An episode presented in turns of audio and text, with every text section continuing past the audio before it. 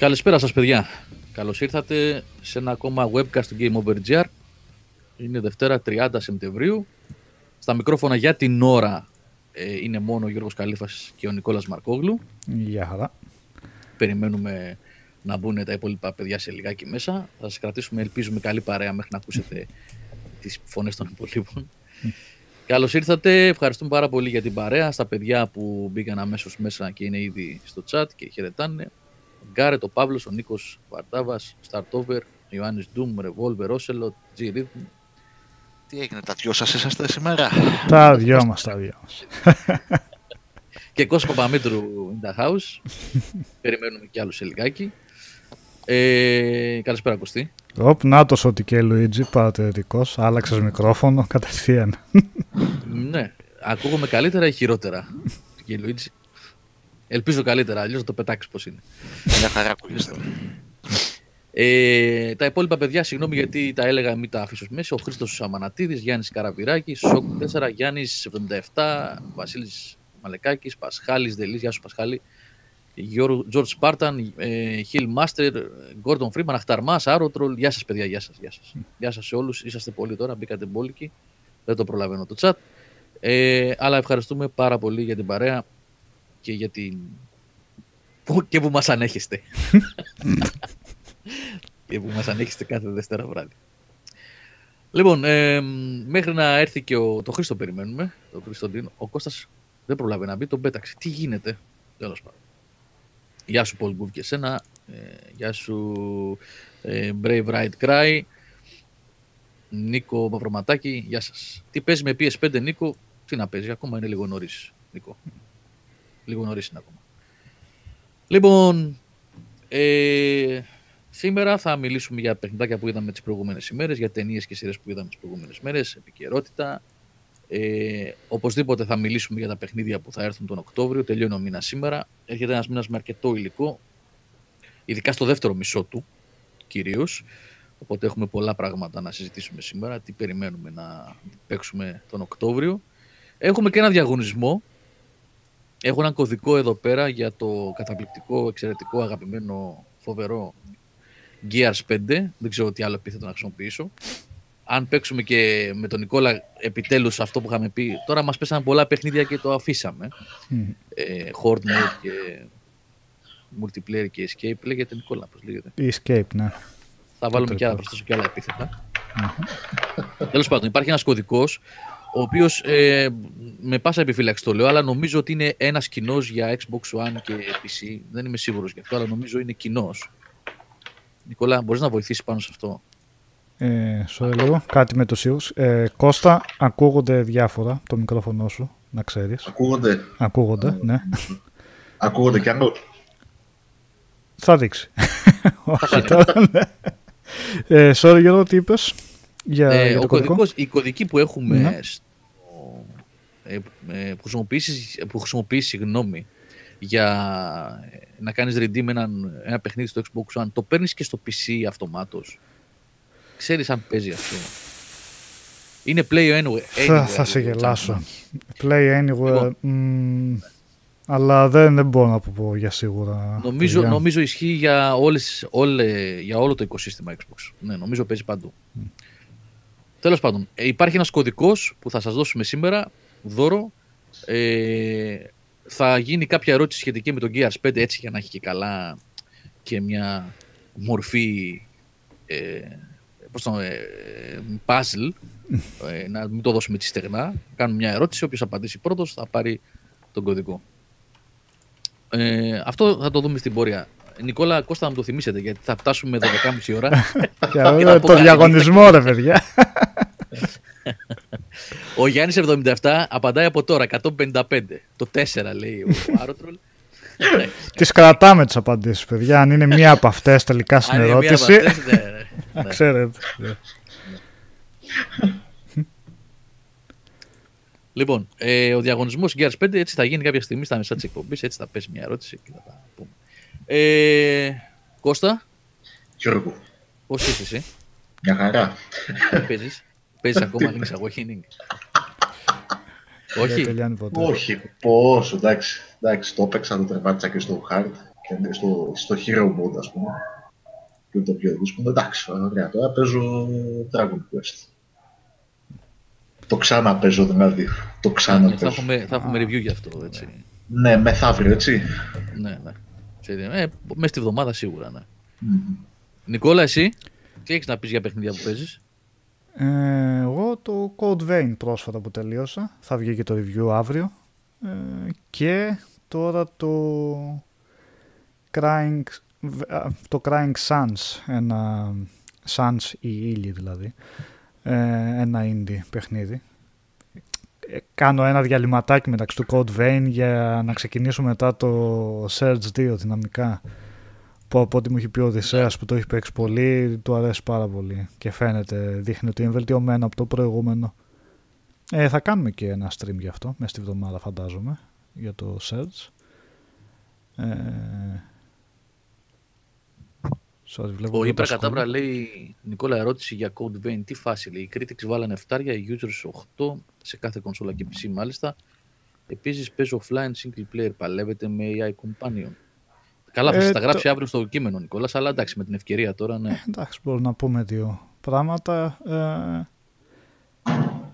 μ, ναι, offline βασικά με AI Companion παλεύεται, όχι μόνο παλεύεται, ο, AI, η- ο Companion, ε, αυτός ο συμπολεμιστής που τον έχει συνέχεια μαζί σου, κάνει, κάνει πάρα πολύ δουλειά. Δηλαδή δεν είναι σαν ε, άλλα παιχνίδια στο Gears λόγω χάρη, έτσι. Τον έχεις μαζί στον άλλον τον σύμμαχο, αλλά ρίχνει μία-δύο σφαίρες εκεί για τα μάτια του κόσμου. Έτσι, έτσι λειτουργούν συνήθως οι AI σε αυτά τα συνεργατικά, είτε Call of Duty το λες, είτε Uncharted, είτε, είτε. Στο Code Veins μπαίνει μέσα, δεν σε περιμένει, μπαίνει μόνο στη μάχη και αρχίζει και θερίζει. Δεν καθαρίζει την πίστα, βοηθητικά πάλι λειτουργεί, απλά θέλω να πω ότι είναι σημαντικ- σημαντικό βοήθημα ε, για, την, ε, για την εμπειρία. Σίγουρα, αν θα μπορούσαμε να το πούμε αλλιώς, αν βγάλεις τον companion, πάει από normal σε hard. Θα μπορούσε να λειτουργεί και έτσι η δυσκολία. Ε, τώρα για τις βαθμολογίες, ξέρω εγώ, μην ρίξω spoiler, θα τη δείτε αύριο. τη δική μου βαθμολογία, αλλά... Θα τη, δει- τη δική του θα τη δείτε αύριο. Αλλά. Ε, οκ. Το παιχνίδι είναι. Έχει κάποια θετικά, έχει αρκετά αρνητικά. Ε, δεν ξέρω τώρα αν θέλετε να μιλήσουμε περισσότερο γι' αυτό. Ε, Ε, πες μας έτσι δύο Εντάξει, λόγια. ναι, ε, Έτσι. ναι. ψάχνω εικόνα στο μεταξύ, ξέρετε. Multitasking και έτσι. και Μέχρι θα να βρεις την παίξει εικόνα, το. να πω, ναι, να πω στον Νίκο Βαρδάβα εδώ, Βαρδάβα, για το θέμα του Call of Duty και τα microtransactions και όλα αυτά που έκανε πάλι Activision και το χαμό που έχει ξεκινήσει με το mode που θα είναι exclusive στο PS4. Το έχουμε στη λίστα για να σχολιάσουμε μαζί με το άλλο σκηνικό, με τη Focus, με αυτό το, το απίστευτο σκηνικό που έγινε την προηγούμενη εβδομάδα με τα δικαιώματα που πήρε τις Frogwares. Ε, θα τα πούμε, τα έχουμε στο πρόγραμμα, θα τα πούμε σε λίγο. Γιατί νομίζω όταν λέμε ότι θα σχολιάσουμε επικαιρότητα, καλό είναι να πιάνουμε τα πιο σοβαρά θέματα που είναι αυτά και όχι, ας πούμε, ε, αν βγήκε κάποιο τρέιλερ για το χ παιχνίδι, που αυτά εντάξει, μόνο όταν δεν υπάρχει τίποτα άλλο αξίζει να τα σχολιάζουμε. Ε, οπότε θα τα πούμε, θα τα σχολιάσουμε στην πορεία, παιδιά. Να μπει και ο Χρήστος θέλω λίγο για το θέμα Ναι. του Call of Duty, γιατί ε, με, την, μ, με τον Θάνο να απουσιάζει, ε, ξέρω ότι ο Χρήστος, ο Χρήστος Δίνος, τα καινούργια παιδιά της ομάδας, παίζει Call of Duty, οπότε θα ήθελα να ακούσω τη γνώμη του για το τι ακριβώς έχει γίνει με αυτό το θέμα και ε, τι ακριβώς ε, σχεδιάζει Activision για το Modern Warfare. Αλλά ναι, Νικόλας, συνέχισε εσύ. Ε, Μου μούτζες παλεύεις τα όχι, boss. βλέπω το.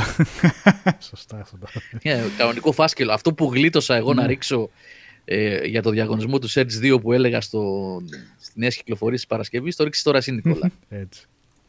Τζέο Έθιεν που λες για το director του Uncharted που άλλαξε, φαντάζομαι το διάβασες στο Cine News το άρθρο. Έτσι Εννοείται. εννοείται. Α, Ας τα πούμε αυτά μετά. Όταν φτάσουμε στις ταινίες, άμα θες να μας τιμήσεις. Ε, λοιπόν, Code Vein, λοιπόν. Ε, ναι, Το- ναι, πες το, πες το. Ναι.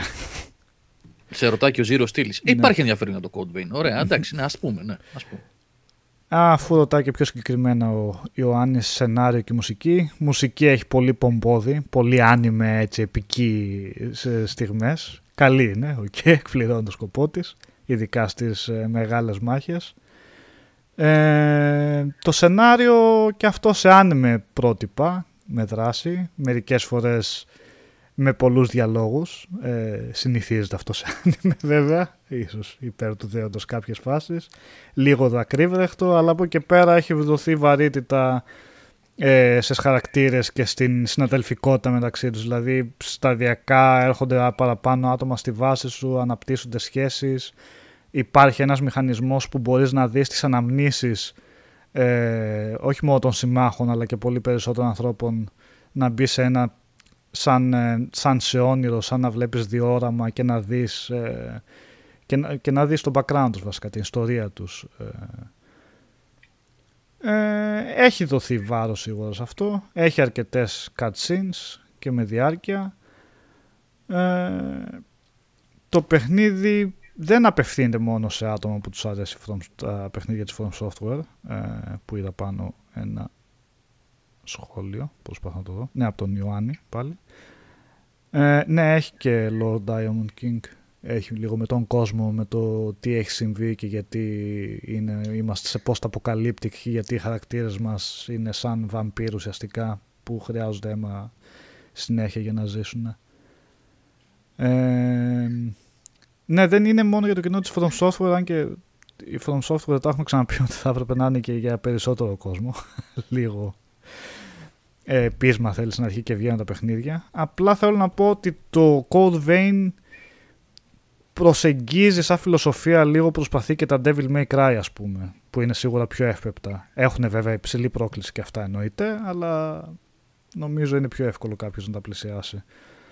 Ε, γιατί σε σημεία υπάρχει αυτό το ότι με button mashing ε, θα βγάλεις κάποια τέρατα το παιχνίδι δηλαδή σε, δεν σε τιμωρεί τόσο πολύ με άμα ε, φας τα εχθρικά χτυπήματα. Η ενέργεια πέφτει με ένα αλλά όχι τόσο γρήγορα στα souls. Και επίσης είναι βασικό ότι ο companion αυτός που είναι μαζί σου ότι μπορεί να σε σηκώσει έτσι και πέσεις και μετά ξανά πάλι έτσι και δεν έχεις σκοτωθεί ο companion δηλαδή αν νομίζω μέσα σε 20 δευτερόλεπτα δεν έχεις ξαναπέσει τότε είναι το πολύ πιθανό να σε ξανακάνει ε, resurrect ας πούμε. Ε, αλλά από εκεί πέρα υπάρχει ένα θέμα με την επανάληψη, πάρα πολύ επανάληψη του οικαστικού και των εχθρών βασικά. Αν και υπάρχει μια σχετική ποικιλία από τα bosses, απ' την άλλη τα απλά τα minions που θα παλεύει, παλεύεις ξανά και ξανά δεν... Μη σας πω αν έχετε δει το demo ότι δεν θα σας κάνουν εντύπωση άλλοι εχθροί. Δεν υπάρχει πολύ μεγάλη ποικιλία και σε διαφορετικά designs, τα οποία δεν μου έκαναν καμία αίσθηση γενικά και αυτά που είναι, ούτε σε ρουτίνες επιθέσεων. Δεν, δεν υπάρχει κάποιο βάθος αυτό. Ε, Diamond King το είπα πιο πριν για τον Companion. Χωρίς αυτόν γίνεται να παίξεις, αλλά ξέρω εγώ από τη στιγμή που στον δίνει το παιχνίδι και κάνει πιο εύκολη την, τη μάχη, το γιατί να θέλεις να μην τον έχεις μαζί σου, ίσως ένα δεύτερο playthrough, που ξέρω, άμα θες να ανεβάσει κι άλλο τη δυσκολία. Ε, και ναι, με τα επίπεδα ειδικά υπάρχει ένα μέρος που είναι σαν το Anor Londo κιόλας και λευκό κατάλευκο με κάτι επιβλητικά κτίρια γοτθικού τύπου που εκεί λες όπα τι γίνεται γιατί πάει, πάει, είναι οι ίδιοι διάδρομοι, το ίδιο design ξανά ξανά μέχρι και ο κομπάνιόν σου κάνει τα σχόλια πω πω είναι πολύ ίδιο το μέρος, θα μπερδευτούμε εδώ και δεν θα ξέρουμε πού πηγαίνουμε. το λέει ο κομπάνιον και είμαι και εγώ. ναι, όντως έτσι είναι, δηλαδή σαν να κάνει αυτοκριτική εκεί πέρα για το design. Οπότε, ναι, γενικά, εντάξει, μια που θα βγει και το review αύριο, μην το ε, μη μονολογήσουμε τώρα γι' αυτό. Είναι... Εντάξει, μην δώσει άλλα spoilers για το ναι. review. Είναι δυστυχώς κάθεται σε κάποια μέτρια επίπεδα. Έτσι. Δεν είναι κακό σε καμία περίπτωση. Ειδικά σε κάποιον που αρέσει άνιμη αισθητική γενικά, νομίζω έχει κάτι το παιχνίδι να του δώσει. Αλλά απ' την άλλη αυτό σημαίνει ότι είναι και απευθύνεται και σε πολύ συγκεκριμένο κοινό που θα συγχωρέσει κάποια λάθη του για να πραγματικά να ασχοληθεί εκτενώς μαζί του.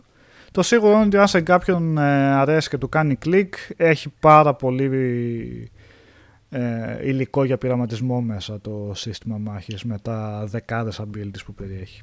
Αυτά για το Code Vein. Ωραία. Ναι. Θα να το καλησπέρισουμε review και τον αύριο. Χρήστο. Καλησπέρα σε όλη την παρέα. Οπ, να χαμηλώσουμε λίγο το μικρόφωνο του Χρήστου. Γεια σου Χρήστο. Είμαι πολύ δυνατά, ε. ναι, αλλά ας το κάνω εγώ. Ναι, ναι, ανησυχείς.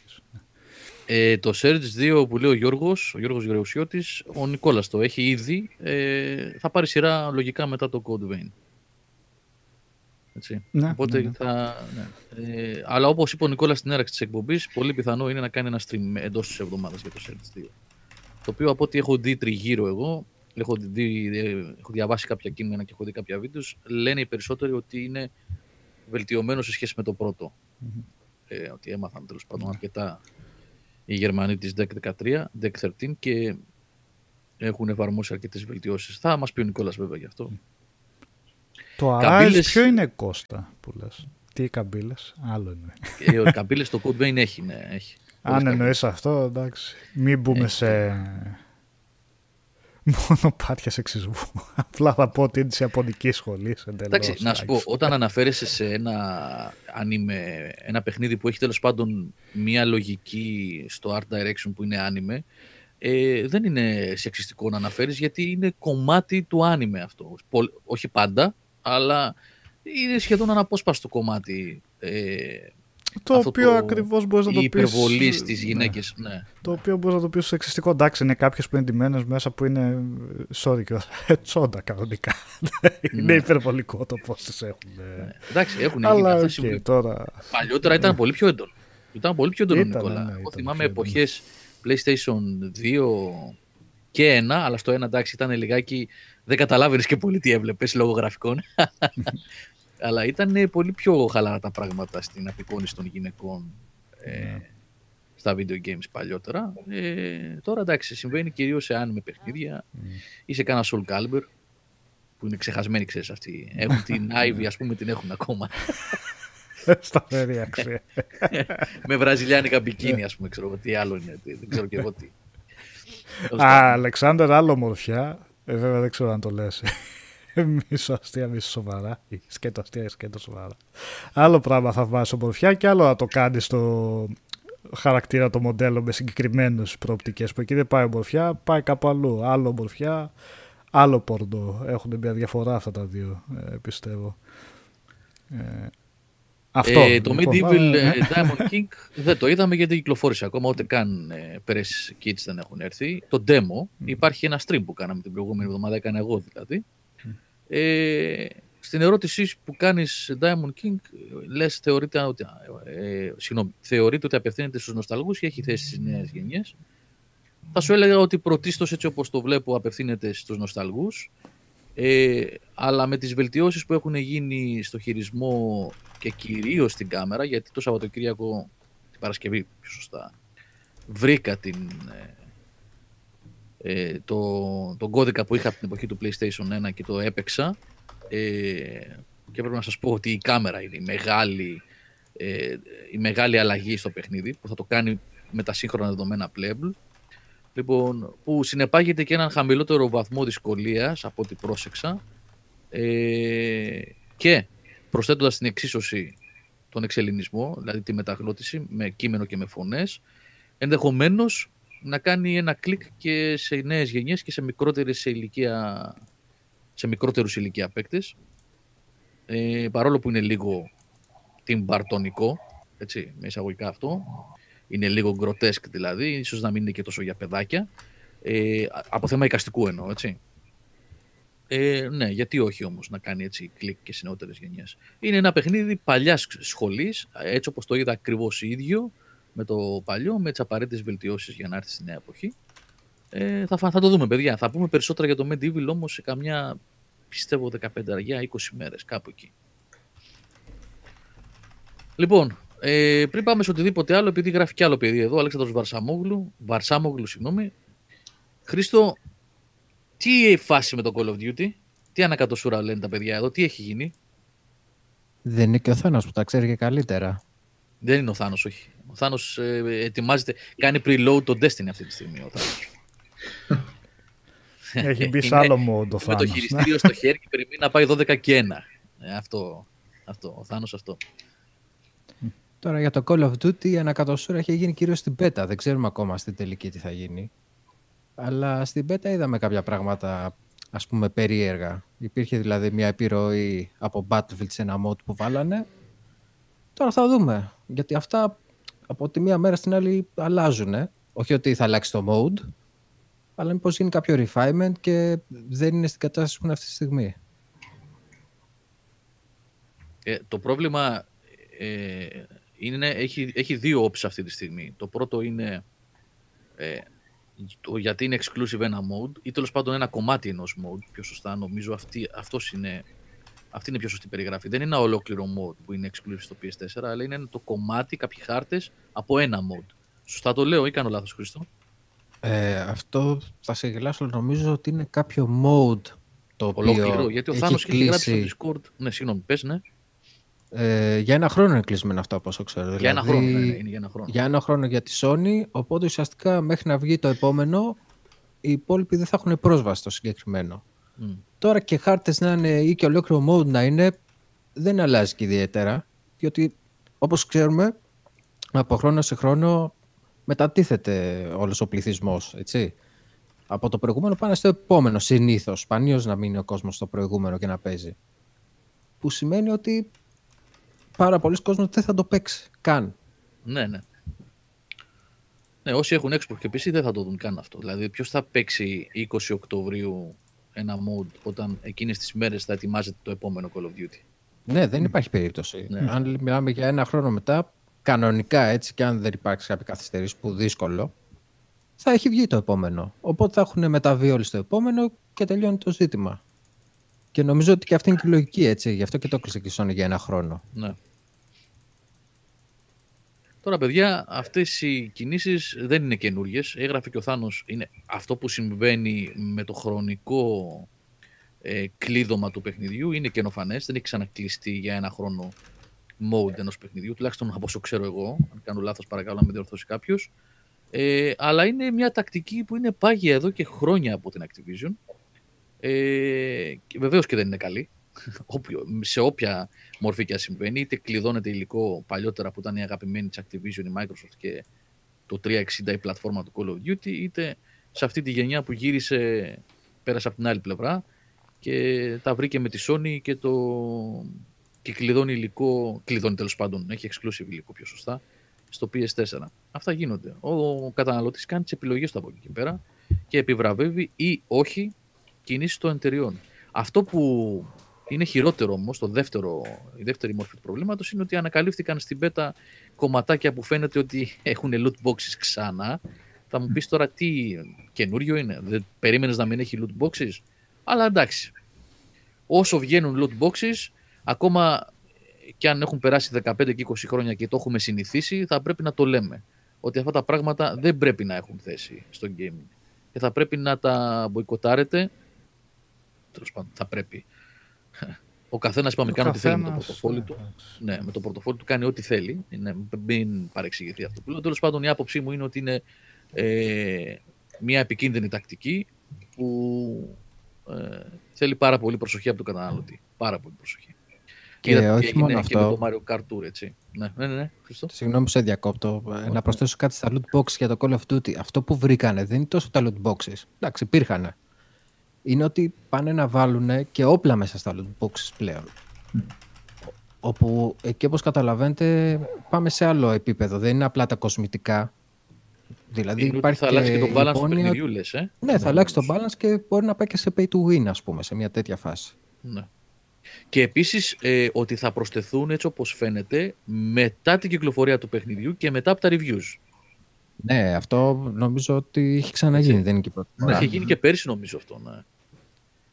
Είχε γίνει και πέρσι αυτό. Ότι νομίζω το είχε γράψει και στα αρνητικά του review που είχε κάνει ο Θάνος πέρσι ότι φαινόταν το placeholder για τα loot boxes που θα μπαίναν ξέρω εγώ ένα μήνα μετά. Δηλαδή ακόμα και τα τελευταία reviews, αυτοί που θα το παίξουν ξέρω εγώ, πιο αργά ή θέλουν να δουν πάρα πολλά πράγματα και θα βγάλουν review 15-20 μέρες μετά, να μην προλάβουν να κάνουν αναφορά στα videos ή στα reviews ε, των πρώτων 15 ημερών για τα loot boxes που έχει ήδη έτοιμα, απλά θα τα ρίξει μετά. Εντάξει, τώρα μιλάμε για Ε, απίστευτη τακτική, έτσι.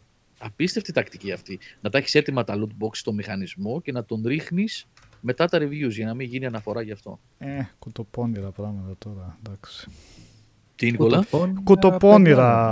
Περνάνε, ναι, περνάνε. Ναι, Αυτό είναι το πρόβλημα, ότι δυστυχώς. περνάνε στην τελική. Και η πλειοψηφία τώρα, όπως καταλαβαίνεις, δεν θα κάτσει να ασχοληθεί. Δεν θα κάτσει να πει «Ω, κοίτα τι κάνανε, τα βάλανε μετά από 20-30 μέρες». Και δεν τους ενδιαφέρει, να σου το πω και έτσι, ομά. Ούτε την Activision ενδιαφέρει, γιατί οι πωλήσεις του τίτλου τον πρώτο μήνα θα είναι στο Zenith. Οπότε λύγει το θέμα. Τα έχουν μοντάρει έτσι σαν α, release και σαν timetable όπου στην τελική δεν θα επηρεάσει τις πωλήσεις ακόμα και σε αυτούς που ενημερώνονται ή δεν ενημερώνονται σε οποιαδήποτε από τις δύο κατηγορίες ανήκεις. Από εκεί και πέρα, όπως βλέπουμε, δυστυχώς τα loot box έχουν έρθει για να μείνουν. ε. Ε, τώρα το που θα πάει Ναι, το πάει θέμα αυτό τελείως τώρα, ναι.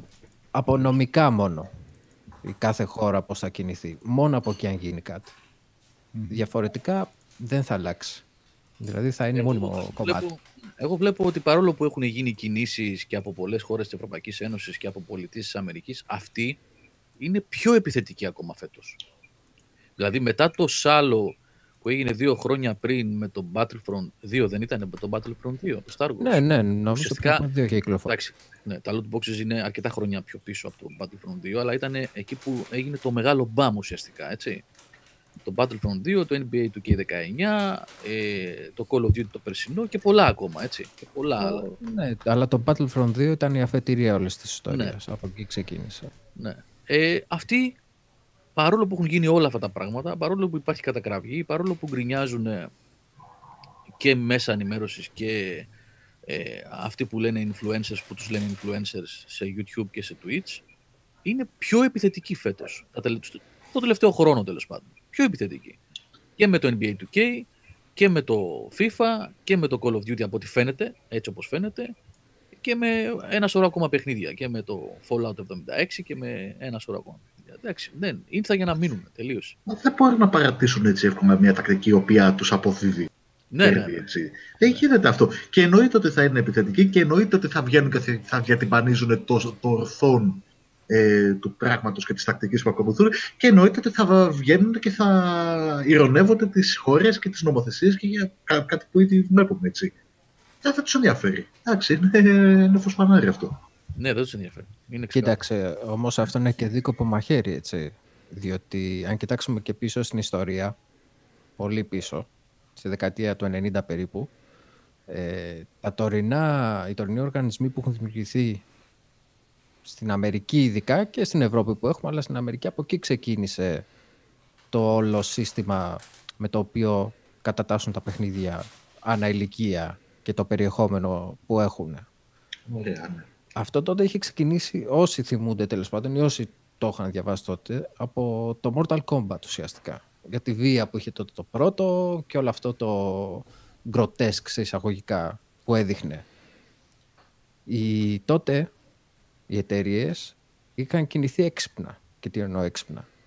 Ε, αντί να το αφήσουν να πάει όλο αυτό σε ένα regulation ε, Ανεξάρτητο. το- θα το είχε ουσιαστικά δημόσιο, έτσι, ο- ε, η εκάστοτε χώρα μόνη της, κάνανε ένα δικό τους.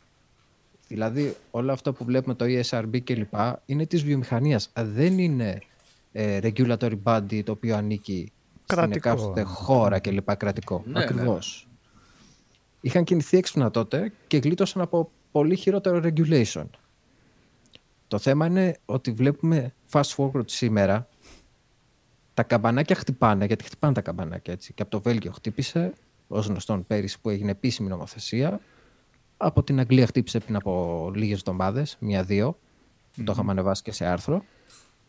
Έτσι, καμπανάκια είχαν χτυπήσει και στην Αμερική. Έχει γίνει και εκεί πέρα επιτροπή όπου ερευνά θα βγουν και εκεί πορίσματα κλπ.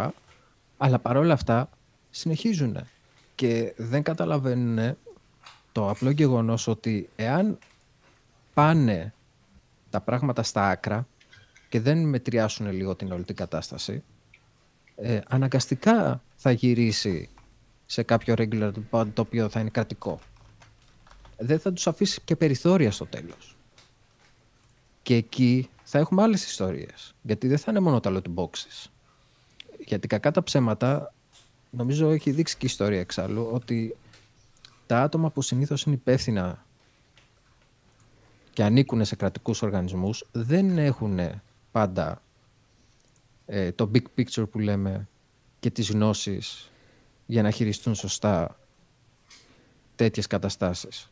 Και μπορεί να δούμε και άλλα φαινόμενα. Μην πάμε μακριά. Ο Τραμπ τις προάλλες βγήκε κατευθείαν και έλεγε φταίει η βία, αυτά τα βιντεοπαιχνίδια, κόψτε τις διαφημίσεις από εδώ με βίο περιεχόμενο κλπ. κλπ.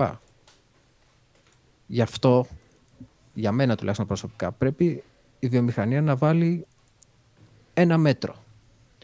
Αφού αρνούνται τόσο πολύ να τα κόψουν και θεωρούν ότι αυτή είναι η μόνη πηγή εσόδων σταθερή κατά τη διάρκεια κύκλου ζωής ενός παιχνιδιού, να βρουν έναν τρόπο να τα μετριάσουν.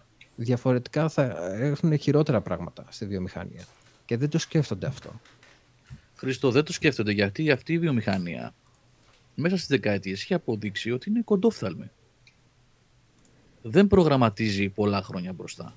Ο μόνος προγραμματισμός που έχει κάνει για αρκετά χρόνια μπροστά τα τελευταία, το τελευταίο διάστημα είναι πώς θα στήσει servers για να, αυτά που λέγαμε και τις προηγούμενες φορές, πώς θα στήσει servers για να τρέχουν τα παιχνίδια ο κάθε ένας να τρέχει στη δική του πλατφόρμα και να μην έχει ε, μεσάζοντες και τρίτους και καταστήματα και όλα τα σχετικά. Είναι κοντόφθαλμη η βιομηχανία που κυνηγάει μονίμως την ουρά της. Δυστυχώς ναι, έτσι είναι. Δυστυχώς. Αλλά αυτή τη φορά δεν ε, βλέπω ότι θα την κλειτώσει έτσι εύκολα. Τουλάχιστον όπως δείχνουν τα πράγματα μέχρι στιγμής έτσι. Δεν ξέρω αν θα πέσει χρήμα στο παρασκήνιο και τη σκαπουλάρι, γιατί και αυτά παίζουν. Ειδικά στην Αμερική είδαμε τι βγήκε εκεί, ε, είπε το αντίστοιχο όργανο, έτσι, η Ένωση από publishers κλπ. Ότι δεν τίθεται θέμα, όλα αυτά δεν είναι τζόγος, ότι εμείς έχουμε κάνει κινήσεις που θα τις δείτε στο επόμενο διάστημα και θα βγαίνει και η Nintendo και η Sony και η Microsoft τους πέταξαν τον μπαλάκι. Άλλο και αυτό το ανέκδοτο. Να βγάλουν αυτή το φίδι από την τρύπα ουσιαστικά όπου θα προστατεύουμε με τον ΑΒ τρόπο και πάει λέγοντας. Τουλάχιστον από την πλευρά της Αμερικής, εγώ δεν βλέπω να υπάρχει διάθεση, μιλώντας πάντα για τους οργανισμούς που αφορούν και εκπροσωπούν τους publishers, τους developers κλπ. Δεν βλέπω τη διάθεση να κάνουν πίσω.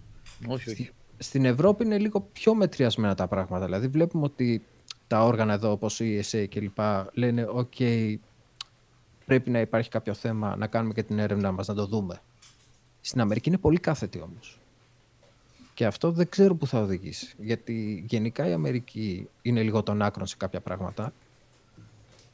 Και καλό θα ήταν στην προκειμένη περίπτωση να μην πάμε σε αυτά τα άκρα. Διότι το regulations που θα γίνει σε στο χειρότερο σενάριο που μπορούμε να πάρουμε, έτσι, από κρατικό οργανισμό, θα είναι πολύ χειρότερο από αυτό που γίνεται τώρα. Και θα επηρεάζει και αρνητικά τους τίτλους που θα βγαίνουν από ένα σημείο και μετά.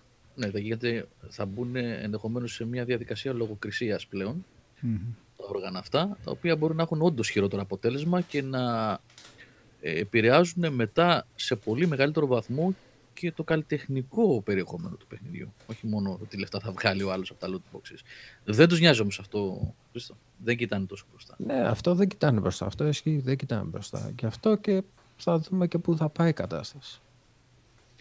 Το θέμα είναι αν θα κινηθούν πιο δυναμικά οι χώρες και αν θα φροντίσει η βιομηχανία λίγο να μαζευτεί. Από εκεί και πέρα θα το δούμε και στην πορεία τι πρόκειται να γίνει. Αλλά όπως είναι αυτή τη στιγμή τα πράγματα με τη βιομηχανία να πηγαίνει βουρ και να μην την ενδιαφέρει τίποτα και να βάζει και άλλα loot boxes και με τον άσχημο τρόπο που τα υιοθετεί πλέον. Γιατί και παλιότερα, επιθετικά. Και επιθετικά, έτσι, παλιότερα τα κάλυπτε κάπως. Τώρα δεν την ενδιαφέρει καν. Είναι χήμα τελείως όλα.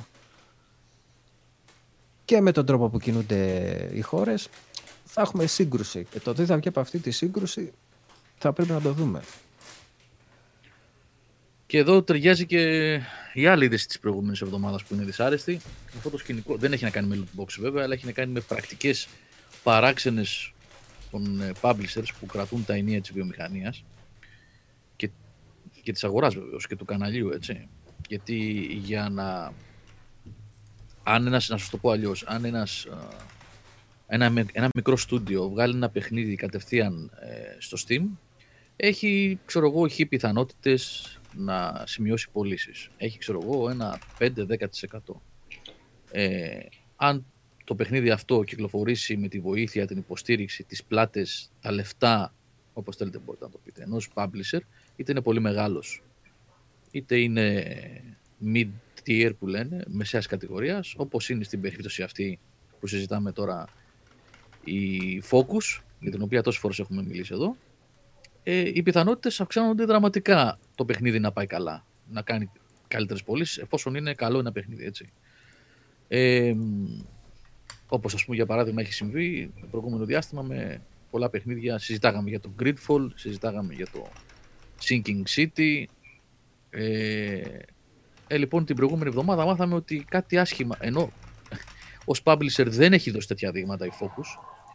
Είναι ένας εκδότης ο οποίος στηρίζει ακριβώς αυτή την κατηγορία. Πολλές φορές έχουμε αναζητήσει και με άρθρο και με συζητήσεις πολλές στο Game Over. Αυτά τα μεσαία παιχνίδια, τις μικρές παραγωγές, του 6, του 7, εντάξει, ναι άλλα που στέκονται αξιοπρεπώς και κλείνουν ένα, ένα κενό στη βιομηχανία. Παλιότερα το γέμιζαν μεγάλοι εκδότες. Είχαμε με το κιλό παιχνίδια που βγαίνανε μεσαίας κατηγορίας από Capcom, από Konami, από Namco, από, από όλους τέλος πάντων, οι οποίοι δεν επενδύουν πια σε αυτά τα παιχνίδια. Μια ευχάριστη παρένθεση είναι αυτό που έλεγε ο Νικόλας τόση ώρα για το Code Vein, γιατί κάτι τέτοιο είναι το Code Vein. Δεν είναι από τις μεγάλες παραγωγές της Namco αλλά είναι εξαίρεση στον κανόνα. Λοιπόν, και έγινε ένα σκηνικό, για να μην μακρηγορώ, με την Focus και την uh, Frogwares. Η Frogwares, ε, θυμάται κανείς, ε, νομίζω είναι κάπου Ανατολική Ευρώπη. Θυμάμαι καλά, είναι... Ουκρανική, Ουκρανική. Ουκρανία, έτσι, από την Ουκρανία. Και παρουσιάστηκε ένα περίεργο σκηνικό την προηγούμενη εβδομάδα. Μια ανοιχτή επιστολή από την uh, ίδια τη Frogwares, η οποία έχει φτιάξει το Seeking City που είπα προηγουμένως το... και τα Sherlock Holmes. Έτσι. Είναι κυρίως γνωστή για τα Sherlock Holmes που είναι πολύ καλά παιχνίδια, κάποια από αυτά.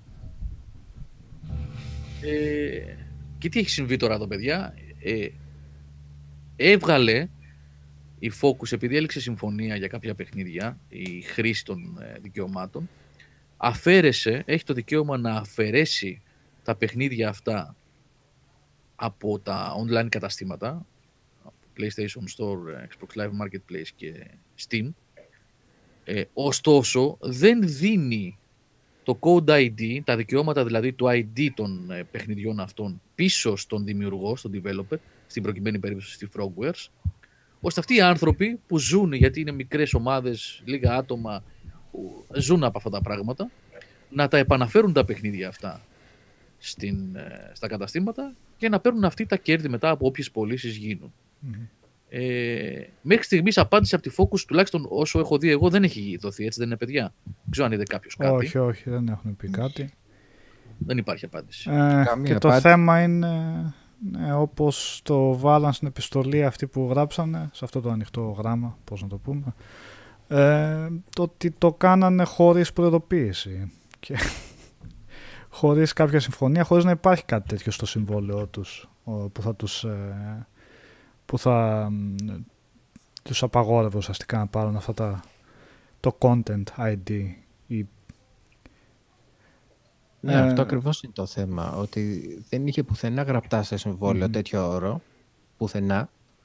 Τα τράβηξαν μόνο στα παιχνίδια ο publisher, η Focus, έτσι, και οι άλλοι μείναν στα κρύα του λουτρού που λεμε Και δεν έχει βγει η Focus καν να πει ισχύει αυτό, δεν ισχύει δεν έχει δώσει καμία απέτηση από την προηγούμενη εβδομάδα. Δηλαδή, ε, μιλάμε για άλλα επίπεδα πλέον. Λογικά τώρα η Frogwares θα πρέπει να ξαναβγάλει IDs και από εδώ από εκεί. Δεν ξέρω τι ακριβώς έχει γίνει με τα δικαιώματα. Νομίζω ότι... Από ό,τι είπε, τα δικαιώματα είναι της ε, Frogwares. Αλλά νομίζω ότι... ότι δεν είχε μεταφέρει και προσωρινά και δικαιώματα. Νομίζω ότι τα είχε κρατήσει. Ε, το πρόβλημά τους από ό,τι είχα δει όμως είναι ότι για να δημιουργήσουν αυτοί από μόνοι στα ID είναι μια πολύ μήνυ δουλειά. Δεν είναι μάλλον κάτι απλό όσο το μπορεί να το σκέφτεται κάποιος. Το οποίο μάλλον δεν τους συμφέρει και οικονομικά να το κάνουν. χώρια το ότι άλλο το θέμα που προκύπτει από Steam, ε, για παράδειγμα που βρίσκεται εκεί πέρα, είναι ότι από τη στιγμή που βγήκε από το μαγαζί του Steam, από το ψηφιακό μαγαζί, εν πάση περιπτώσει, αφαιρείται και από τις wishlist που μπορεί να το είχαν κάποιοι παίχτες. Κάποιοι, συνδρο... κάποιοι ναι, συνδρομητές, πώς, κά... κάποια μέλη της υπηρεσίας. Κάτι που σημαίνει αυτομάτως ότι χάνουν ένα σημαντικό έσοδο από εκεί πέρα, που μπορεί κόσμος να περίμενε να το πάρει σε κάποια έκπτωση στις γιορτινές που γίνονται συνήθως, οπότε αυτό είναι ένα σημαντικό έσοδο, γιατί συνήθως αυτές τις περιόδους που γίνονται αυτές οι εκπτώσεις, εμφανίζονται αυτομάτως, παίρνει email κάποιος ένας που το έχει στη wishlist του και μπορεί να πάει να το αγοράσει. Ε, αυτός πλέον δεν θα, δεν θα το έχει στο μυαλό του, ας το πούμε. Δεν θα του βγει κάποια ειδοποίηση κάτι τέτοιο. Είναι Ειδικά μια σημαντική μια επίπτωση που... που έχει και από εκεί. Ναι, sorry, Όχι, όχι. Σε, θέλω να προσθέσω απλά σε αυτά που λες Νικόλα, ειδικά σε μια εποχή που τα παιχνίδια, ειδικά στα online καταστήματα, ανεβαίνουν με το τσουβάλι. Όλοι αναζητούν μια θέση κάτω από τον ήλιο. Και για να καταφέρεις να την κερδίσεις αυτή τη θέση, πρέπει να έχεις ένα πολύ καλό παιχνίδι, να είσαι τυχερός, να έχεις ένα marketing καλό, κάτι τέλος πάντων, να μιλήσεις το word of mouth της κοινότητας να ξεχωρίσει το παιχνίδι και να γίνουν κάποια tweets από κάποιους και να τα πάρει χαμπάρι ο κόσμος, είναι πολύ δύσκολη η πορεία των μικρών παιχνιδιών σήμερα, ειδικά στα online καταστήματα σαν το Steam που έχει, δεν ξέρω κι εγώ, εκατοντάδες χιλιάδες παιχνίδια πλέον μέσα.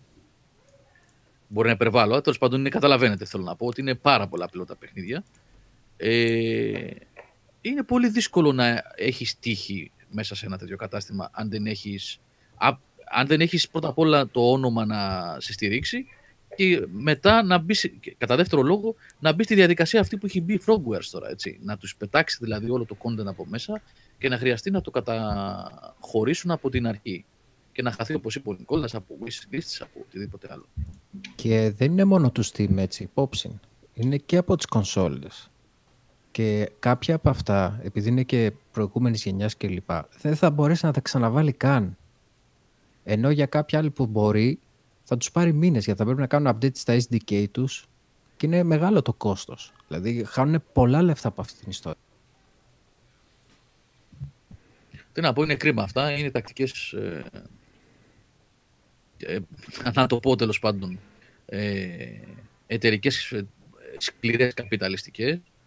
Και για να είμαι πολύ ειλικρινής από τη Focus, ένα, μια εταιρεία που στηρίζει μικρές ομάδες, που στηρίζει στούντιο στην Ευρώπη, που υπό άλλες συνθήκες ενδεχομένως να είχαν χαθεί κιόλας, μου έκανε τρομερή εντύπωση. Δυσάρεστη κιόλας. Δυσάρεστη. Μου έκανε δηλαδή. Εγώ πραγματικά απογοητεύτηκα από τη Focus. Ε, το θέμα είναι, ξέρεις, ότι ναι. Ναι, ε, αυτή είναι μια είναι πολιτική που την άλλαξε η Focus. Τώρα, βέβαια, όλα αυτά τα λέμε σύμφωνα με το τι έχει γράψει η Frogwares, έτσι. Ναι, Αλλά η Focus, απ' την άλλη, είναι δικό της θέμα το ότι δεν έχει βγει να απαντήσει σε αυτά που. Οπότε όσα ξέρουμε είναι από τη Frogwares. Και αυτό που ξέρουμε είναι ότι η Focus αποφάσισε να αλλάξει την πολιτική της, να μην δίνει αυτά τα IDs, να μην μεταφέρει τα δικαιώματα της, του, του, του, ξέρω, της, της σελίδας που έχει το παιχνίδι μέσα στο ψηφιακό κατάστημα. Ε, αποφάσισε να το αλλάξει χωρίς να το ενημερώσει. Και αποφάσισε να το αλλάξει τη στιγμή που η Frogwares, για παράδειγμα, ήξερε ότι Έως τότε δεν ίσχυε αυτό. Δεν υπήρχε κάποια ενημέρωση, ας πούμε, ε, σε αυτούς. Δεν υπήρχε κάποια αλλαγή στο συμβόλαιό τους. Δεν είχε γίνει στο παρελθόν αυτό με την ε, Focus. Και έγινε ξαφνικά και, τους άφησε. Και είναι παιχνίδι. Ναι, ναι. Εμένα μου κάνει άλλο εντύπωση από όλη αυτή την ιστορία. Σε περίπτωση που όντως ισχύει και έχει δίκιο η Frogware με ό,τι έχει γίνει. Η Focus δεν σκέφτηκε για ένα δευτερόλεπτο ότι είναι σοβαρό πλήγμα για τη δουλειά της αυτό. Και δεν εννοώ επειδή έχασε τη Frogware. Ποιος μετά θα την ξαναμπιστευτεί όταν έχει τέτοια πρακτική; Εγώ αυτό δεν καταλαβαίνω. Δηλαδή, πώς περιμένει ότι θα μπορέσω να, δελε, να δελεάσει το οποιοδήποτε στούντιο. Μικρό, μεγάλο, οποιοδήποτε μέγεθος τέλος πάντων. Όταν ακολουθείς αυτή την πρακτική; Ναι, γιατί δουλεύει, έχεις δίκιο Χριστό, δουλεύει με τέτοια στούντιος mm-hmm. η Focus. Έτσι. Και η Deck 13, το Search 2 δηλαδή που συζητάγαμε προηγουμένως, επίσης της Focus Publishing είναι και το Gridfall που έκανε ο Αλέξανδρος προχτές review επίσης. Και πολλά ακόμα τέτοια mid-tier παιχνίδια που καμιά φορά μπορεί να μην και mid-tier, να βγουν και AAA, αλλά λέμε τέλος πάντων ότι ανήκουν σε αυτή την κατηγορία τιμής ε, και πολλές φορές και ποιότητας. Ε, με τέτοια στούντιο δουλεύει. Δουλεύει στούντιο από την Ευρώπη, δουλεύει στούντιο από την Ανατολική Ευρώπη. Μα Έτσι. και με την Frogwares ακόμα δεν υπήρχε περίπτωση να ξαναδουλέψει δηλαδή με αυτή την εταιρεία. Αφού κατά Έλα, δεν- καιρούς ναι. έβγαζε παιχνίδια της. Οπότε, εκτός αν έχει γίνει στο παρασκήνιο κάτι πολύ σοβαρό με την αλλαγή των ακριβώς, δικαιωμάτων αυτό που δεν το ακριβώς. ξέρουμε. Κάτι αλλά που δεν το ξέρουμε. το Και θέμα είναι σοβαρό- ότι είναι. Μ; Συγγνώμη σε διακόπτω. Και Όχι. σοβαρό να έχει γίνει. Δεν το κάνεις. Δεν το κάνεις αυτό. Γιατί δίνεις ε, κακό στίγμα ως επαγγελματίας. Ναι, ναι, φυσικά. Δεν Τώρα μπορείς- απλά λέμε με το τι μπορεί να υπάρχει στο παρασκήνιο για το ότι μπορεί να το, Το έκανε, αλλά παρασκήνιο. αν είναι σωστό αυτό που έκανε ή όχι, για την ώρα από αυτά που ξέρουμε, ηθικά τουλάχιστον φαίνεται ότι είναι. Και αυτό είναι που δεν καταλαβαίνω γιατί δεν βγαίνει Άσχημα, να δώσει ναι. έστω μία απάντηση. Ε, γιατί αυτή τη στιγμή εμείς δεν ξέρουμε τι έχει γίνει, όπως πολύ σωστά λέμε και μεταξύ μας, αλλά αυτή τη στιγμή φαίνεται όσο κακός υπόθεσης. Μπορεί όντως να είναι. Μπορεί να μην είναι. Μπορεί και να έχει βάλει τους Αλλά- δικηγόρους τρει-τέσσερι μέρες τώρα να ετοιμάζουν τη δήλωση, παιδιά. Μμμ. Ναι, Αυτό είναι όμως μέρες. Δηλαδή μιλάμε. ε, Πότε έγινε, 19 νομίζω. Κοντεύει η εβδομάδα τώρα, ε. Όχι, παραπάνω. Ναι. Παραπάνω είναι. Ναι. Μία απλή δήλωση θα μπορούσε να έχει κάνει για το συγκεκριμένο θέμα. Κάνει ζημιά και στην εικόνα της δηλαδή προς τα έξω. Αυτό εγώ δεν καταλαβαίνω πάνω απ' όλα. Και μπορεί να είναι και καθαρά τώρα νομικό θέμα, να μην χρειαζόταν να είναι στο συμβόλαιο και να- η πολιτική όπως την έχει αλλάξει να την εφαρμόζει όποτε θέλει. Ίσως Θα πάμε πρέπει από να εκεί αλλάξει και τα πέρα, συμβόλαια. δεν ξέρουμε, αυτό λέω, ίσως είναι από εκεί και πέρα, ίσως δεν είναι νομικό το θέμα και είναι απλά ηθικό το πώς το βλέπουμε, ίσως. Ε, όχι ότι το κάνει καλύτερο αυτό, αναγκαστικά. Ε, σίγουρα. Το θέμα είναι ότι πρέπει να δούμε μελλοντικά αν θα βγει και τίποτα άλλο προς τα έξω. Έτσι. Γιατί μπορεί και να μην μάθουμε και τίποτα τι έγινε με τη συγκεκριμένη υπόθεση. Καλά, ειδικά σε ό,τι αφορά το ηθικό του θέματος. Ο Νικόλας τώρα που ο Νικόλας καλά κάνει και το λέει, γιατί όλοι μας το σκεφτόμαστε. Ε, είναι τώρα τελικά για να γελάμε αυτά τα πράγματα. Η ηθική έχει χαθεί τελείως. Καλά, εδώ μιλάμε τώρα για ε, επιχειρηματικές πρακτικές που δεν υπάρχει ηθική σε αυτή την περίπτωση. Έτσι. Ε, και εδώ έχει χαθεί η ηθική, παιδιά, σε άλλες πτυχές της ζωής μας και της καθημερινότητας. Οι εταιρείες που βγάζουν τα εκατομμύρια με τα παιχνίδια και πουλάνε αέρα κοπανιστό, θα έχουν ηθική. Και κοιτάνε τις μετοχές πώ θα ανεβαίνουν. Τα πράγματα είναι πολύ άσχημα γενικώς σε, άλλα, σε άλλες ε, φάσεις της ζωής. Ε, απλά η Focus είχε ένα πιο συμπαθές έτσι Ναι, είχε, αυτό πρόσωπο. είναι αλήθεια, Νικόλα. Ναι, είχε ένα, είχε ένα πιο, πιο friendly, μα ακριβώς γι' αυτό που λέγαμε τόση ώρα, Πολλά ότι διαφορετικά παιχνίδια σε διαφορετικά Παιχνίδια. είδη έβγαζε. Στηρίζει μικρά Ε, στούντιο, και βγάζει γέμιζε δηλαδή. κενό. Ναι. Ναι, ναι, ναι. Τέλος πάντων, το καλό θα είναι να βγάλουν για μας Να τουλάχιστον ξεκαθαρίσει λίγο εξωτερικούς τις παρατηρητές Ναι. να, ακριβώς, να βγάλει πώς το βλέπει η ίδια και τι γίνεται. Ε, Θα δούμε πώς θα εξελιχθεί. Εγώ πάντως μια απάντηση πραγματικά περιμένω από τη Focus. Δηλαδή δεν μπορεί να τα αφήσει να αιωρείται αυτό το πράγμα έτσι και για τα παιδιά αυτά της Frogwares, αλλά και για το κοινό έτσι, που την ακολουθεί και τη στηρίζει τόσα χρόνια. Θα δούμε. Εκτός αν ξεχαστεί τώρα αυτή η ιστορία, γιατί και η Frogwares δεν είναι καμία άλλη εταιρεία. Μπορεί τον, και το νέο αυτό να έκανε τον κύκλο του και η Focus να πει για ποιο λόγο να συνεχίσω να δίνω, Θα σας πω. ναι, Ναι. να ρίχνω λάδες στη Και πάμε φωτιά. για άλλα. Γιατί τώρα είναι και αυτό το θέμα. Ίσως περιμένει και κάτι τέτοιο η Focus. Γιατί αν βγάλει κάποια δήλωση θα συνεχιστεί αυτή, αυτό το θέμα. Ναι, Δεν εντάξει. σημαίνει ότι Ναι. ε, κατά ανάγκη θα, ε, θα πει σε αυτούς που θα τη διαβάσουν ή θα τους πει εν πάση περιπτώσει ότι έχει δίκιο από τη δικιά της πλευρά. Οπότε για ποιο λόγο να μην περιμένει και αυτή ε, 10 μέρες, 15 μέρες να δει. Αν το νέο ήταν αυτό που βγήκε ε, πότε βγήκε εν πάση περιπτώσει την προηγούμενη εβδομάδα και τελείωσε. Τέλος πάντων, θα, θα δούμε. All Life, αυτό που λες για το, για το Fallout 76, για τις Αυτό καινούργιο είναι. επικίνδυνες για την υγεία. Ε, τώρα, τι είναι αυτό, ξέρω εγώ, κράνη, κάσκες, δεν ξέρω πώς να το πω αυτό. Τι να πούμε τώρα για αυτό, ρε πούμε, Life. Δηλαδή, πραγματικά είναι σαν ένα κλωτσάς παιδάκι που λέγει ένας φίλος. μου. Τι είναι Τι να καινούργια πεις άλλο ιστορία είναι αυτή, δεν το είδα. Ε, τώρα, πριν από 3-4-5 μέρες έσκασε και αυτό. Ε, Συνέβη, λέει, σε, κάποιο, σε κάποιους στην Αμερική και βγήκε οδηγία ότι υπάρχει το, ο κίνδυνος να πιάσει μούχλα από μέσα και να προκαλέσει προβλήματα ε, αναπνευστικά σε όσους... Οπότε δεν ενδείκνυται να τη, να τη φοράνε, ξέρεις. Τώρα μου πεις, Η πραγματική εμπειρία Fallout είναι αυτό, εγώ πιστεύω. δεν ξέρω. Αυτό το Fallout 76 πραγματικά δεν έχει τελειωμό αυτή η ιστορία. Αυτό το παιχνίδι. Πραγματικά όμως έτσι. Δεν έχεις ισχάσει μέρα από τη μέρα που βγήκε. ναι, είναι Ούτε τη συλλεκτική του δεν τους πήγε, δηλαδή. Τι πραγματικά δηλαδή. Πόσο πια. Μία με τις σακούλες, μία... Καλά, μία με το παιχνίδι βασικά. Έτσι. Μία με, τις, ε, με το σακίδιο που ήταν νάιλον, ήταν σακούλας σκουπιδιών μαύρη τέτοια. Σούπερ μάρκετ σχεδόν, μόνο τέτοιο που δεν ήταν. Τώρα πάλι με αυτό. Τι να πω, τη Bethesda δεν τη πήγε καθόλου αυτό το παιχνίδι. Καθόλου να προσέξουν για την επόμενη φορά. Λοιπόν, για να γυρίσω λίγο, αν με επιτρέπετε δύο λεπτάκια, μια παρένθεση στην όλη δύσκολη βαριά συζήτηση να το ελαφρυνώ, να πούμε και τα καλά που υπάρχουν καμιά φορά στη βιομηχανία, γιατί όταν λέμε, όταν γίνονται άσχημα, καλά κάνουμε να τα τονίζουμε, να τα σχολιάζουμε, τα καυτηριάζουμε τέλος πάντων. Ε, υπάρχουν και καλά και νομίζω ότι αξίζει, γιατί αυτό το στούντιο είχε φάει πολύ ξύλο πριν από τρία χρόνια ε, και νομίζω ότι πρέπει να, τους, να, να αποδώσουμε ας πάντων ε, τα εύσημα όταν, εκεί που πρέπει τώρα πια. Ε, μιλάω για, το, για την Hello Games και το No Man's Sky ναι. ε, το οποίο εντάξει δεν χρειάζεται να κάνουμε αναδρομή τώρα στο τι έχει συμβεί με αυτό το παιχνίδι ε, και ότι κυκλοφόρησε σε pre-alpha έκδοση και ότι κοροϊδεύαν και αυτός ο Σον Μάρεϊ, σωστά με το όνομά του. Ναι, ναι, ναι. Κυκλοφορούσε ναι, ναι. από late night show σε sites και από ειδήσεις, δεν ξέρω και εγώ πού είχε φτάσει η χάρη του και έλεγε τα απίθανα ψέματα.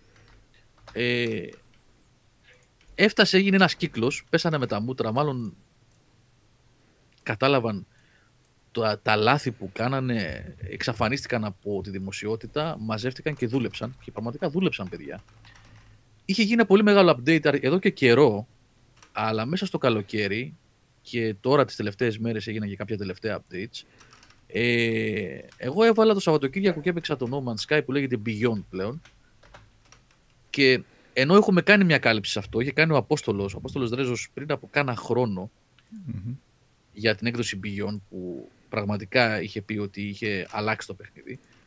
Πρέπει να σας πω, παιδιά, ότι εγώ το έβαλα, έπαιξα, που δεν είμαι και ιδιαίτερος γνώστης των survival games. Οι αλλαγές που έχουν κάνει είναι δραματικές. Το παιχνίδι πλέον είναι πάρα πολύ καλό. Πάρα πολύ καλό, όσο έπαιξα δηλαδή. Αλλά ακόμα περισσότερο θα μείνω, θα σταθώ στο VR mode που έχουν προσθέσει. Το οποίο, παιδιά, ε, νομίζω ότι τέτοιες λειτουργίες σε VR mode για το PS4 μιλάω πάντα, με τη χρήση των move controllers, εγώ δεν έχω μα τα ξαναδεί. Είναι το παιχνίδι τόσο πολύπλοκο και τόσο δύσκολο στον τρόπο που, τον έχουν, που έχουν ενσωματώσει τα move controllers, αλλά το αποτέλεσμα είναι απίθανο. Οι, οι λειτουργίες, το πώς λειτουργούν τα move controllers, πώς γίνονται προεκτάσεις των χεριών, ε, disclaimer εδώ για την ποιότητα του παιχνιδιού σε ό,τι έχει να κάνει με την απεικόνηση. Όταν το παίζετε σε VR, τα γραφικά τρώνε τρελό χτύπημα. Το downgrade είναι πάρα πολύ έντονο. Δεν βλέπετε αυτή την πανέμορφη έτσι, τα χρώματα και τα τοπία και τη λεπτομέρεια στο περιβάλλον. Ακόμα και έτσι όπως είναι τέλος πάντων αυτά τα user generated, συγγνώμη, τα, τα τυχαίως, ε, τυχαίως δημιουργημένα περιβάλλοντα και πλάσματα κτλ. Ε, ε, αλλά ο τρόπος που έχουν ενσωματώσει τον χειρισμό το πώς κάνεις όλα αυτά τα πράγματα, τις εντολές με τα χέρια σου, ε, τα μενού, είναι τελείως διαφορετικά από ό,τι αν το παίζεις με controller και τελείως διαφορετικά από ό,τι αν το παίζεις με controller σε VR mode. Με τα move, το παιχνίδι λάμπει. Και γενικά η δουλειά που έχει πέσει από τη Hello Games είναι απίστευτη. Εγώ δεν είμαι ο καταλληλότερος να μιλήσω γιατί έπαιξα περίπου 2-3 ώρες. Υποθέτω ότι υπάρχουν άλλοι που έχουν παίξει πολύ περισσότερο και πολλά παιδιά κατά καιρούς στο chat έχουν γράψει και έχουν τονίσει, παιδιά, έχει ένα άλλο παιχνίδι πια, έχει αλλάξει, έχει αλλάξει. Το διαπίστωσα. Δώστε του ξανά μια ευκαιρία. Όσοι το έχετε ε, αγοράσει. Συγγνώμη λίγο. Κάποιος κάνει ναι, ναι. το μικρόφωνο. Ε, ακούγεται ένα μπαμ μπαμ. Α, συγγνώμη. Ναι, μπορείτε και από μένα. Είναι το καινούργιο μικρόφωνο που έχω. λοιπόν, αν έχετε το No Man's Sky είχατε, το είχατε αγοράσει τότε, είδατε αυτό που ήταν στην αρχή, απογοητευτήκατε και έχετε VR, βασικά και VR να μην έχετε, έτσι, ε, το παιχνίδι έχει αλλάξει πάρα μα πάρα πολύ. Αν έχετε VR, δώστε του μια ευκαιρία και θα δείτε ότι είναι κάτι εντελώς άλλο. Αυτό το βίντεο που έχει βάλει ο Νικόλας τώρα είναι προφανώς Το σε... Beyond, ναι. Ναι, είναι- Α. γιατί έχει third person κάμερα πλέον, Μμμ. όταν το παίζεις σε κανονικό mode, έτσι, όχι σε VR. Σε VR είναι μόνο first person. Ε, έχουν αλλάξει το inventory, είναι πολύ πιο φιλικό στη χρήση του. Έχει πιο πολλά slots, έχει πιο πολλά βοηθήματα, έχει πάρα πολλά modes. Το multiplayer δουλεύει πλέον διαφορετικά, το ενεργοποιείς αν θέλεις ή όχι, Βασικά το Ε, multiplayer δουλεύει. δουλεύει. Δεν δούλευε, σωστός, δεν Νικόλα. υπήρχε πριν το... Βασικά δεν υπήρχε, ναι, Ναι. ναι. Οι πιθανότητες να βρεθείς με κάποιον ήταν... Όχι, όχι, δεν υπήρχε. Δεν υπήρχε το multiplayer. Ε, δεν είχε να κάνει Ναι, δηλαδή, παιδιά. με πιθανότητες το αν βρισκόσουν με κάποιον σε ένα πλανήτη. Ακόμα και αν βρισκόσουν δεν έβλεπες άλλον παίχτη. Ναι, Αλλά ναι. πλέον, ε, πλέον υπάρχει και αυτό.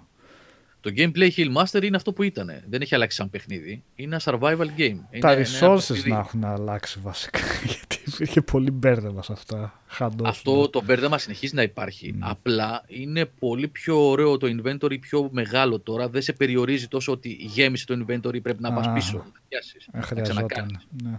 Ναι. Ε, η λογική του είναι αυτή. Είναι παιχνίδι εξερεύνησης και επιβίωσης. Αυτή είναι η λογική του. Δεν έχει αλλάξει. Το θέμα είναι πώς έχει εφαρμοστεί πλέον το gameplay αυτό. Έτσι. Δεν είναι αυτό το χάλι που ήταν τότε. Που ήταν ένα σχεδόν στεγνό άδειο παιχνίδι. Έτσι, με πάρα πολλά προβλήματα. ναι, όχι, όχι, ήταν πο- φοβερά μονότονο και μ, δεν έπαιζες δύο-τρεις ώρες και έλεγες τώρα τι κάνω εγώ εδώ. Απλά Ναι, πάω από ναι. πλανήτη σε πλανήτη και δεν, δεν είχε κάτι.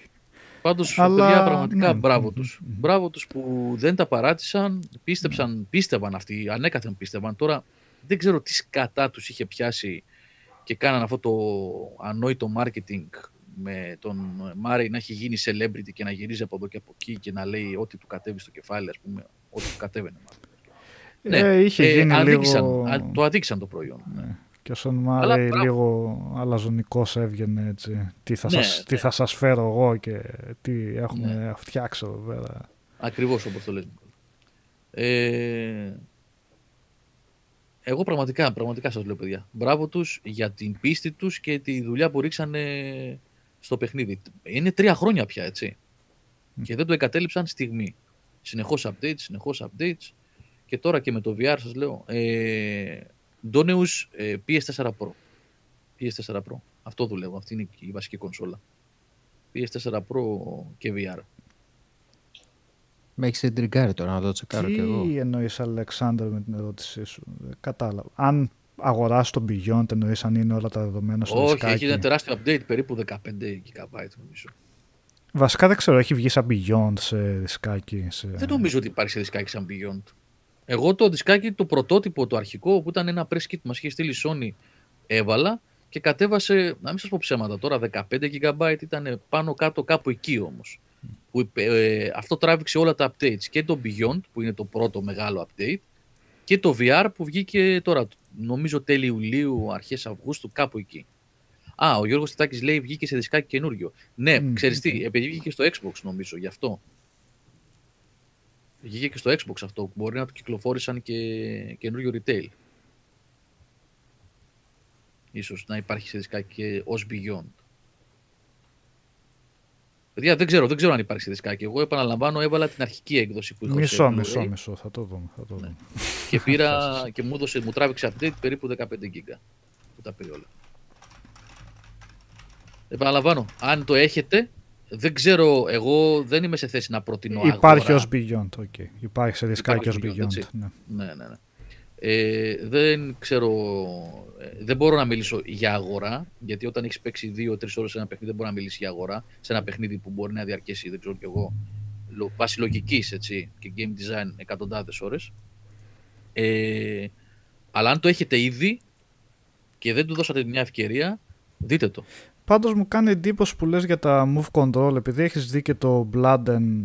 Πώς το λέγαμε; Blood and Truth. Blood and Truth και άλλα που κάνουν χρήση καλή των... ε, Αυτό τι διαφορά έχει με τα move, γιατί Είναι και Θα πιο σου πω δύσκολο το είδος μεγάλο- γιατί τους επιτρέπει ελεύθερη κίνηση Ναι. στον χώρο. Και... Άκου να δεις ποιο είναι το πρόβλημα με τα move controllers. Έχω πει πολλές φορές ότι η Sony έκανε πολύ μεγάλο λάθος που όταν αποφάσισε να, χρεωποι- να χρησιμοποιήσει τα move controllers στο VR γιατί ήταν πιο φθηνή λύση, γιατί, γιατί, γιατί, τέλος πάντων μπορεί να υπάρχουν πολλοί λόγοι πέταξε στα σκουπίδια το navigation controller.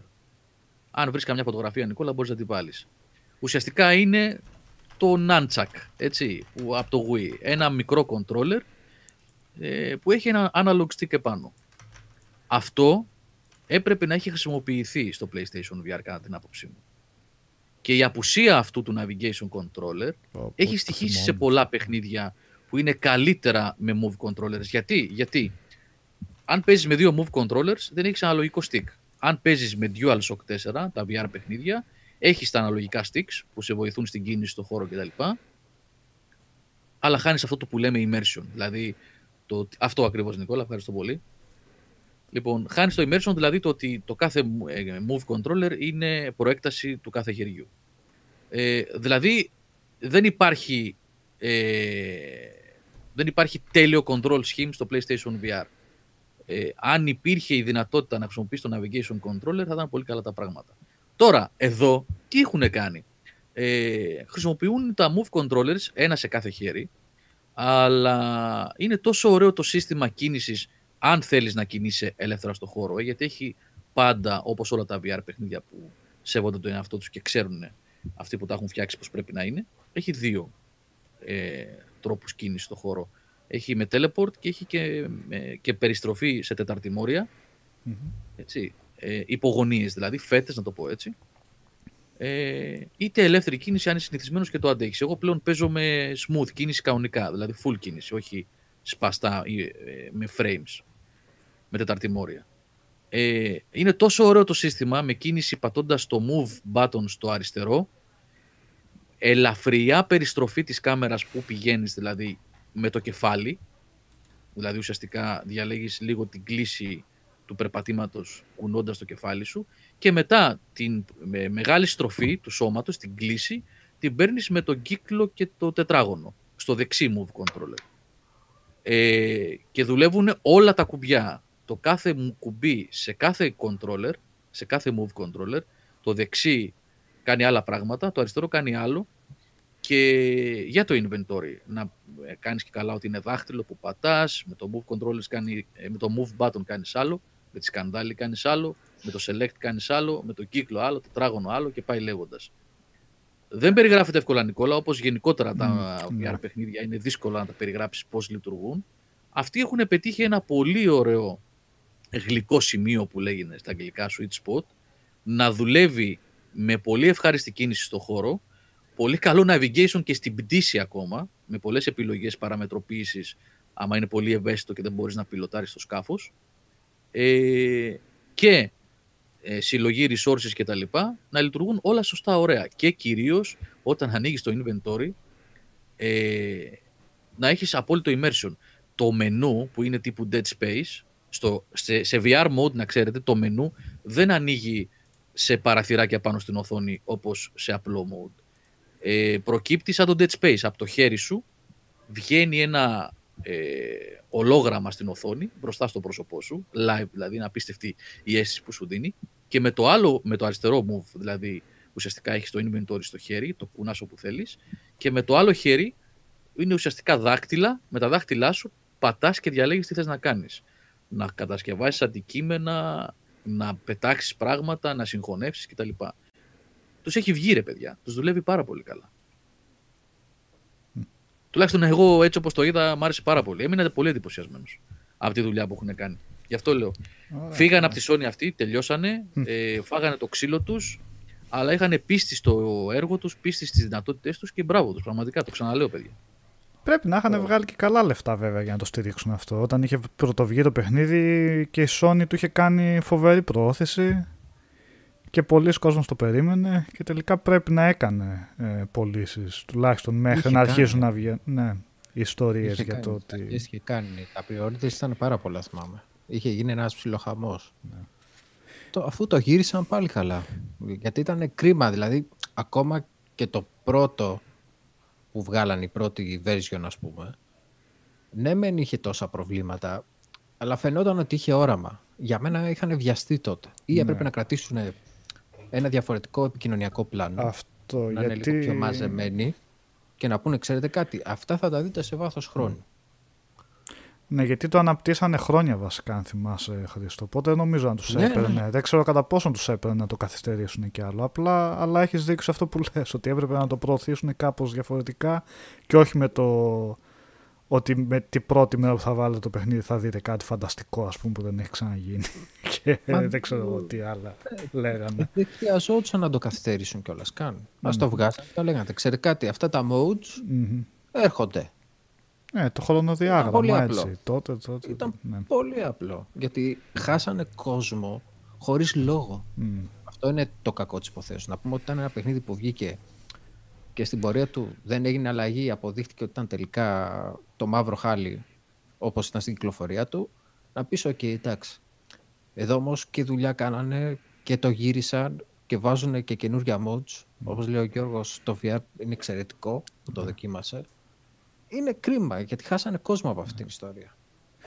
Α, τουλάχιστον είναι, μπρα- ε, αξίζουν ένα μπράβο ας πούμε. Συγχαρητήρια και αυτά. Γιατί Ναι, εγώ το δίνω τα το μπράβο, βγάζουν Νικόλα, και... Ναι. χωρίς, ε, χωρίς φιδό, πραγματικά.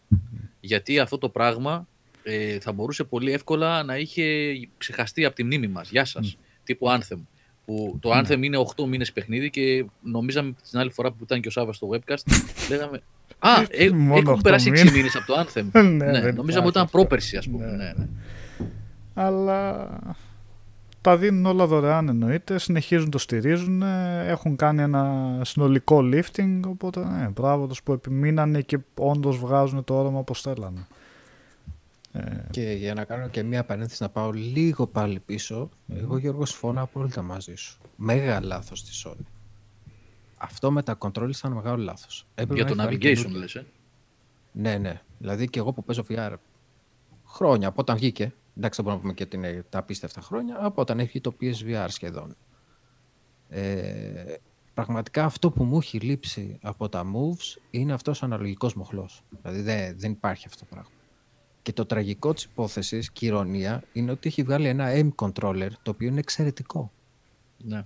Όσα Και δεν το παιχνίδια έχω χρησιμοποιεί κανένας. ναι, δηλαδή που το δοκίμασα στο Arizona Sunshine ή στο Firewall ας πούμε, δουλεύει εξαιρετικά και με τα αναλογικά του και με όλα τα κουμπιά πάνω. Είναι Και απίστευτη στο Farpoint. η αίσθηση. Και στο Ουσιαστικά μαζί με Farpoint, αυτό κυκλοφόρησε. Ναι. ακριβώς. Εξαιρετική η αίσθηση. Και το θέμα είναι τι θα κάνει στην επόμενη γενιά.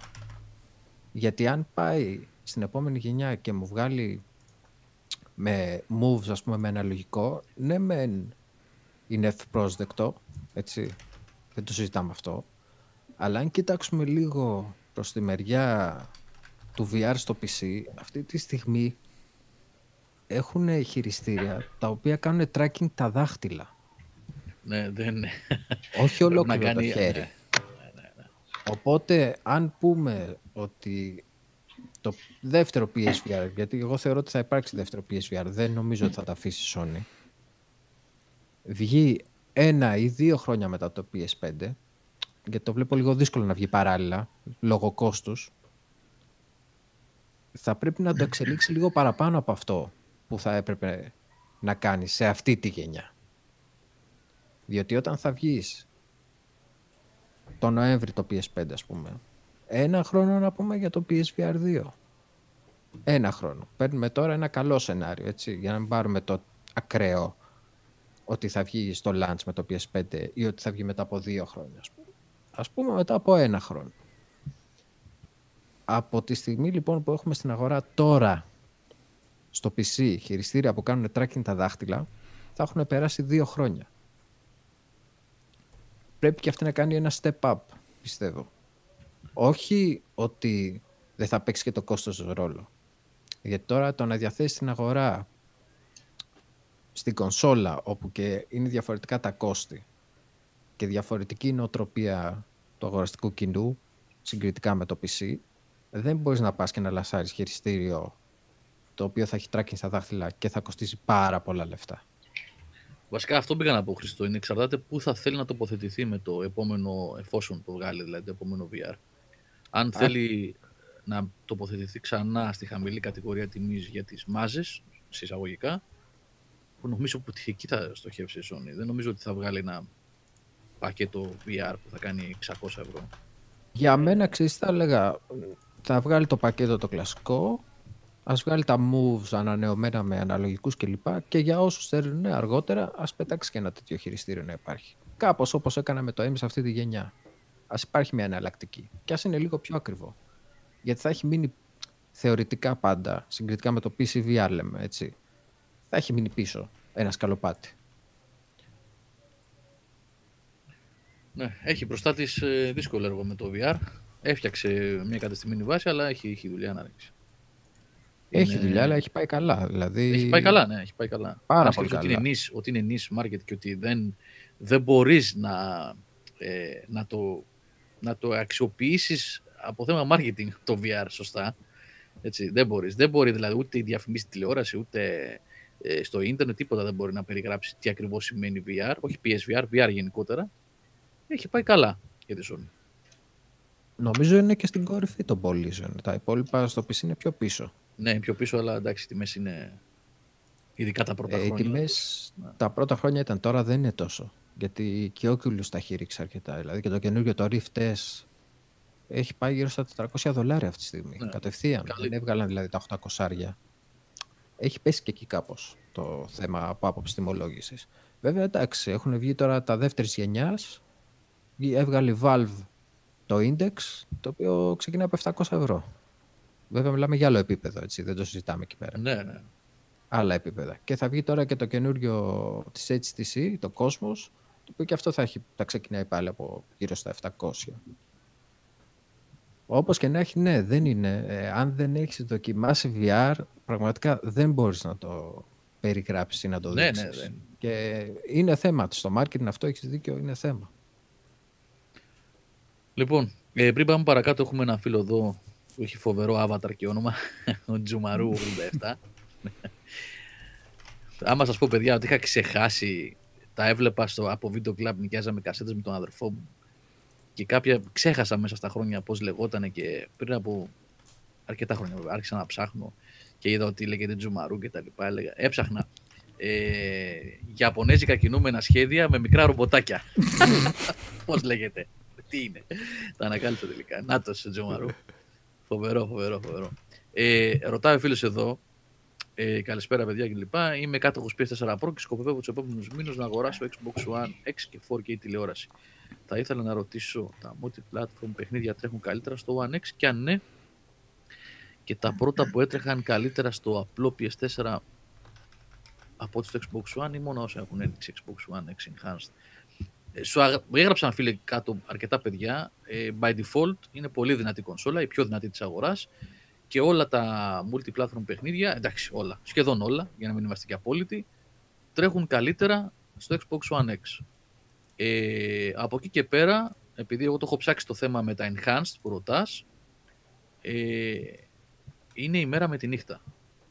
Αν πάρεις παλιά παιχνίδια ε, του Xbox, του πρώτου, του Xbox, του original που λένε, και του 360 και τα ρίξει στο X με τα 4K updates, τέλος πάντων 4K εισαγωγικά ή χωρίς, με τα updates τέλος πάντων, με τα enhanced πιο σωστά, τα enhanced updates, θα πάθεις πλάκα. Εγώ είχα δει πρόσφατα το Armed and Dangerous, έπαθα πλάκα από το πώς τρέχει. Έτσι, το Knights of the Old Republic, βεβαίως. Ε, έχουμε πει πολλές φορές για το Gears of War 3, Gears of War 3, ναι. Ε, και πολλά ακόμα που έχουν πάρει enhanced updates και τρέχουν καλύτερα και φυσικά και τα παιχνίδια του One. Έτσι. Γενικά, αν θέλεις να δεις high-end ε, αυτή τη στιγμή σε, σε κονσόλα ε, με 4K τηλεόραση, ε, ναι, το Xbox One X είναι η πιο δυνατή κονσόλα. Εγώ να σε βάλω σε ένα άλλο τρυπάκι. Ναι. Αφού σε μερικούς μήνες, όπως λες, θα πάρεις το Xbox One X. Δεν περιμένεις λίγο να δεις και το Scarlet. Έτσι κι αλλιώς τα παιχνίδια θα παίζουν και εκεί. Backwards compatibility έχει. Μήπως είναι προτιμότερο να περιμένεις για το Scarlet. Φαντάζομαι μέχρι Νοέμβρη θα έχει βγει. Λογική αυτό λέει. Ναι. Ναι, μπορείς να το έχεις και αυτό στο μυαλό σου, Τζομαρού, που λέει ο Χριστός.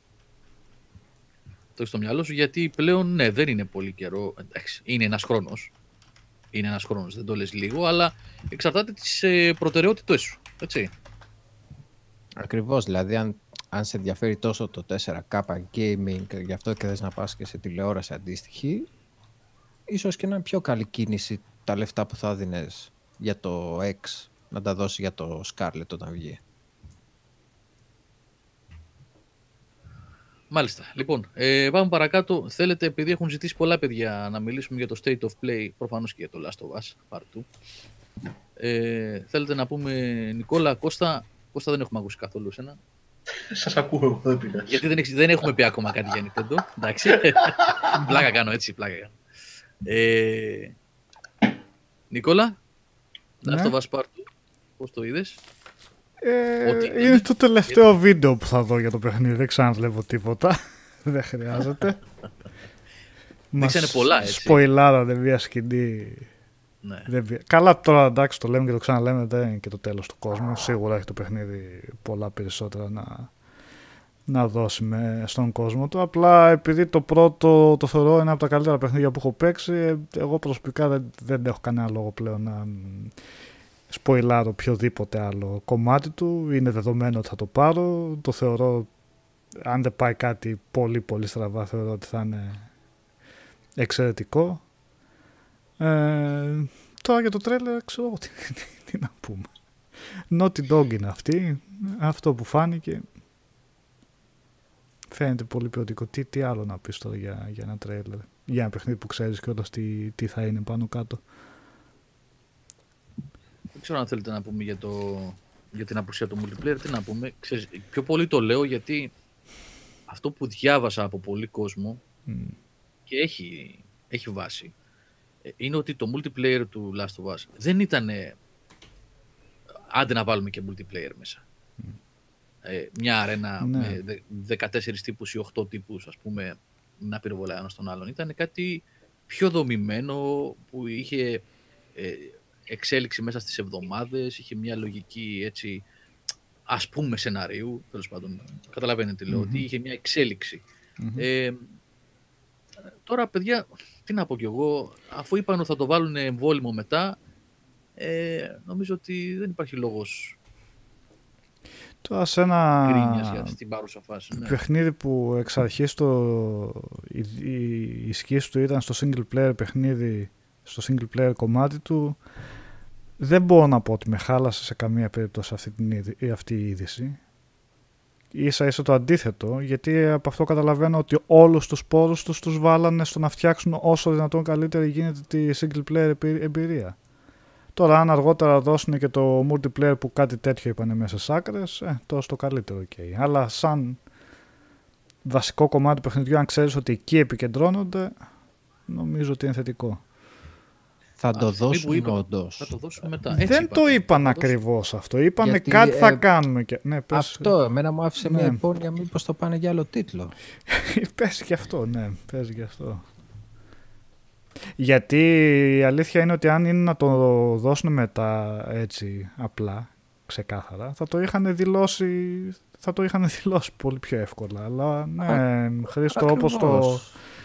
όπως το είπαν, ε, ποιος ξέρει. Μπορεί να δούμε κάτι στυλ ε, αν βγει ποτέ Skull and Bones, ξέρεις.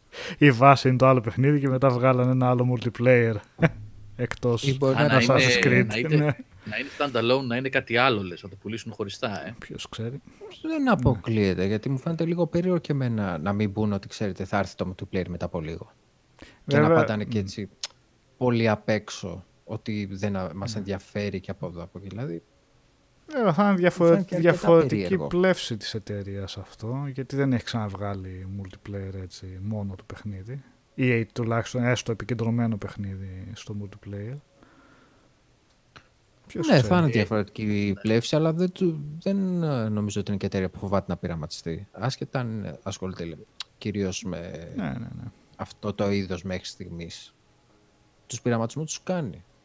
Δηλαδή και το Last of Us, αν μας έλεγε κάποιος πριν βγει ότι θα, το συγκεκριμένο στούντιο θα έβγαζε τέτοιο τίτλο, θα, σου- όλος θα μπορούσε να σου πει ότι δεν είμαι και τόσο σίγουρος ότι θα είναι καλό.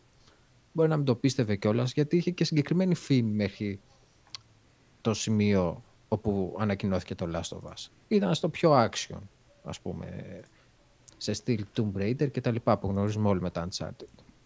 Θα δούμε. Εμένα θα μου κάνει εντύπωση να κινηθεί και στο προς multiplayer, γιατί είναι και κάτι που λείπει από τη Sony, έτσι. Οι τίτλοι της κυρίως είναι single player, όχι ότι παραπονιόμαστε, μην παρεξηγηθούμε. Εννοείται ότι αγαπάμε, ένας από τους λόγους που αγαπάμε τη Sony είναι ότι στηρίζει ακόμα τις single player εμπειρίες. Αλλά και το multiplayer είναι κάτι που της λείπει στο portfolio. Οπότε δεν θα μου κάνει εντύπωση να δούμε κάτι καινούριο προς αυτή τη μεριά. Αυτό που γράφει ο Small Knife εδώ, παρένθεση, είναι εκτός gaming αυτό το πράγμα, εκτός φάσματος gaming, αλλά δεν μπορείς να με το σχολιάσεις. Λέει, γκρίνιαξαν για τα σκυλιά λέει, που θα σκοτώνεις και βγήκαν και είπαν δεν είναι απαραίτητο να τα σκοτώνεις. Πόση λογοκρισία θα τρώνε τα παιχνίδια, αν ισχύει, λέει, δεν ξέρω κάπου, απλά το είδα.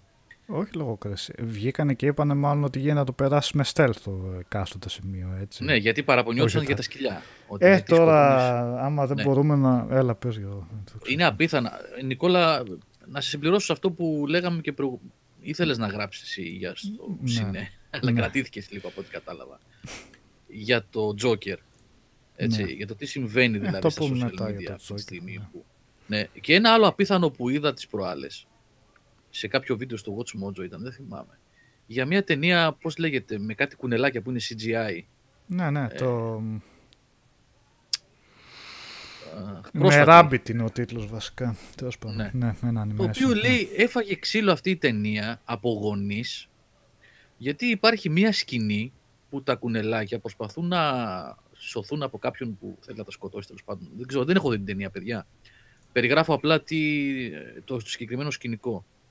Και χρησιμοποιούν σφεντώνε για να πετάξουν μούρα επάνω σε έναν τύπο που τους φέρεται άσχημα για να μηνθούν, ξέρω εγώ, κάτι, ε, ο οποίος είναι αλλεργικός στα μούρα.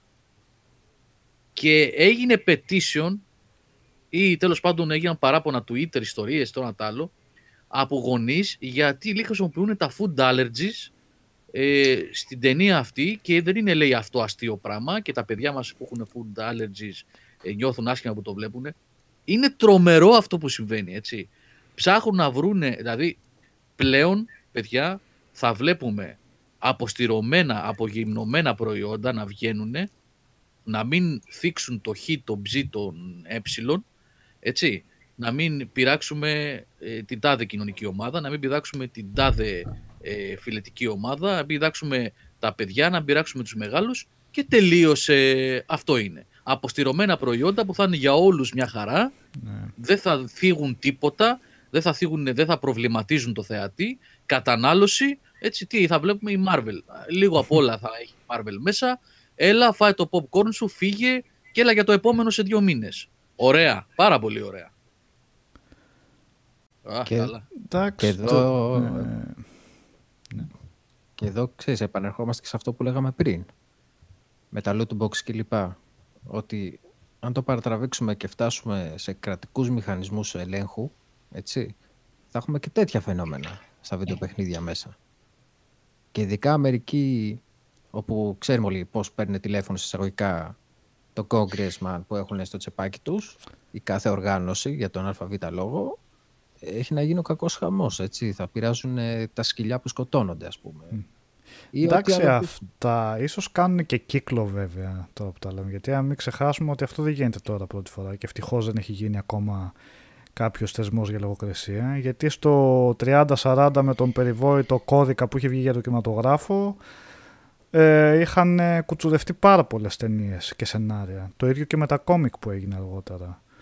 Ε, αυτά γίνανε, μετά πέρασε η μόδα τους, ο κόσμος ήθελε να δει κάτι παραπάνω, ένα ρίσκο παραπάνω να παραθέσει από κινηματογράφος, σιγά σιγά τονίσανε. Θέλω να πιστεύω ότι και αυτό είναι κάτι που γίνεται τώρα και σιγά σιγά θα τονίσει και θα εξισορροπηθεί κάπως η κατάσταση. Και Γιώργο, αυτό, πώς; από το στόμα σου και στο Θεού ναι. αυτή, γιατί δεν πάει όλο αυτό το πράγμα. Γιατί, δεν okay, μπορεί δηλαδή στο... ναι, πες, να καθορίζει τάσεις ένα Twitter ας πούμε, και κάποιες ομάδες κοινωνικές πλέον. Ε, Εκτός αν έχουμε εκτός αν έχουμε φτάσει στο σημείο βέβαια να δίνουμε περισσότερη αξία σε αυτό που γίνεται, σε αυτό που διαβάζουμε, από όσο στην ουσία πρέπει να γίνεται. Έτσι. Δηλαδή, ο καθένας μπορεί να πει ότι θέλει.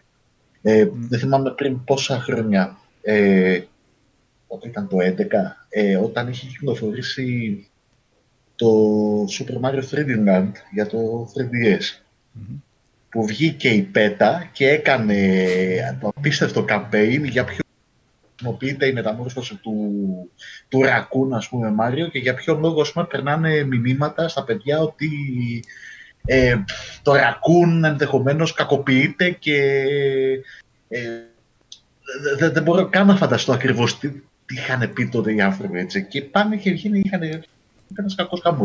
Ξεσηκωθήκαν κάποιες μεσοϊκέ να στηρίξουν την πέτα. Από τη βγήκε ο. Ε, στην αντίπερα τώρα κάποιοι λέγανε ότι εντάξει, δεν πρόκειται για πραγματικά ζώα. Παρακαλώ, ηρεμήστε λίγο και ησυχάστε. Δηλαδή, τι πράγματα είναι αυτά που καθόμαστε και συζητάμε το 2011. Και κάπου αυτός στην ουσία πέρασε. Δηλαδή, πάντα θα, βγει, θα υπάρχουν αυτοί που θα βγαίνουν και θα έχουν το μακριά και το κοντό τους. Το θέμα είναι ότι εμείς κατά πόσο πρέπει να τους δίνουμε αξία. Και σε όχι, όχι, δεν είναι αν δίνουμε. Ε, Κώστα, το θέμα είναι δεν δίνουμε, αν δίνουμε εμείς συγγνώμη αξία ή όχι σε αυτά τα Το θέμα είναι ότι εφόσον αυτοί οι άνθρωποι απευθύνονται σε μια βιομηχανία η οποία έχει σκοπό το κέρδος ή σε πολλές βιομηχανίες, είτε είναι του κινηματογράφου, είτε της τηλεόρασης, είτε των video games. Και αυτοί με τη σειρά τους θέλουν το μεγαλύτερο δυνατό κέρδος και τη μεγαλύτερη δυνατή αποδοχή από το κοινό, ώστε να έχουν το μεγαλύτερο δυνατό κέρδος. Προσαρμόζουν το προϊόν πλέον, γιατί περί προϊόντος πρόκειται και όχι καλλιτεχνικού έργου, έτσι, στις ανάγκες και στις προσταγές του Twitter και των social media. Ε, αυτό δεν είναι, δεν είναι καλλιτεχνικό αποτέλεσμα μετά όμως, με συγχωρείς. Αυτό είναι κατά παραγγελία βάσει ομάδων ε, προϊόν, έτσι. Φαντάζομαι όμως ότι η Hips εταιρεία έχει και, έχει και τη δυνατότητα να αξιολογήσει ένα συγκεκριμένο, μια συγκεκριμένη, ένα συγκεκριμένο trend που εμφανίζεται μέσω Twitter μπορεί να έχει ισχύ. Δηλαδή υπάρχουν πολλοί παράγοντε στο όσο. Και πολλές φορές, ας πούμε, κάποιοι που βγαίνουν και κάνουν Κώστα, χάνεσαι λίγο. Κώστα, Κάνει κάτι διακοπές, να ξέρεις. Τα μισά που λες κόβονται, Κωστή. Ναι. Νικόλα, όμως σε διέκοψα προηγουμένως, κάτι πήγες να πεις. Ε, όχι, κάτσε, βλέπω και τα σχόλια τώρα. Και σημειωτέων, γιατί αυτά παρεξηγούνται πολλές φορές και αυτά υπάρχουν αυτά από όλες τις άκρες, έτσι. Δυστυχώς, ευτυχώς, δυστυχώς μάλλον, υπάρχουν και από τα δύο φάσματα ε, ακραίες αντιδράσεις. Αλλά τέλος πάντων, για το πάμε πάλι εκεί το θέμα. Αλλά είναι τόσο ευαίσθητες αυτές οι συζητήσεις που μπορούν να παρεξηγηθούν και πράγματα. Ε, αυτό που ήθελα να πω είναι ότι τουλάχιστον στην περίπτωση του Peter Rabbit, νομίζω λέγεται Γιώργο η ταινία που λες με το κουνέλι, το λαγό, τι είναι. Ε, Δεν θυμάμαι, Νικόλα. Ναι, τέλος πάντων. Αυτό, ναι.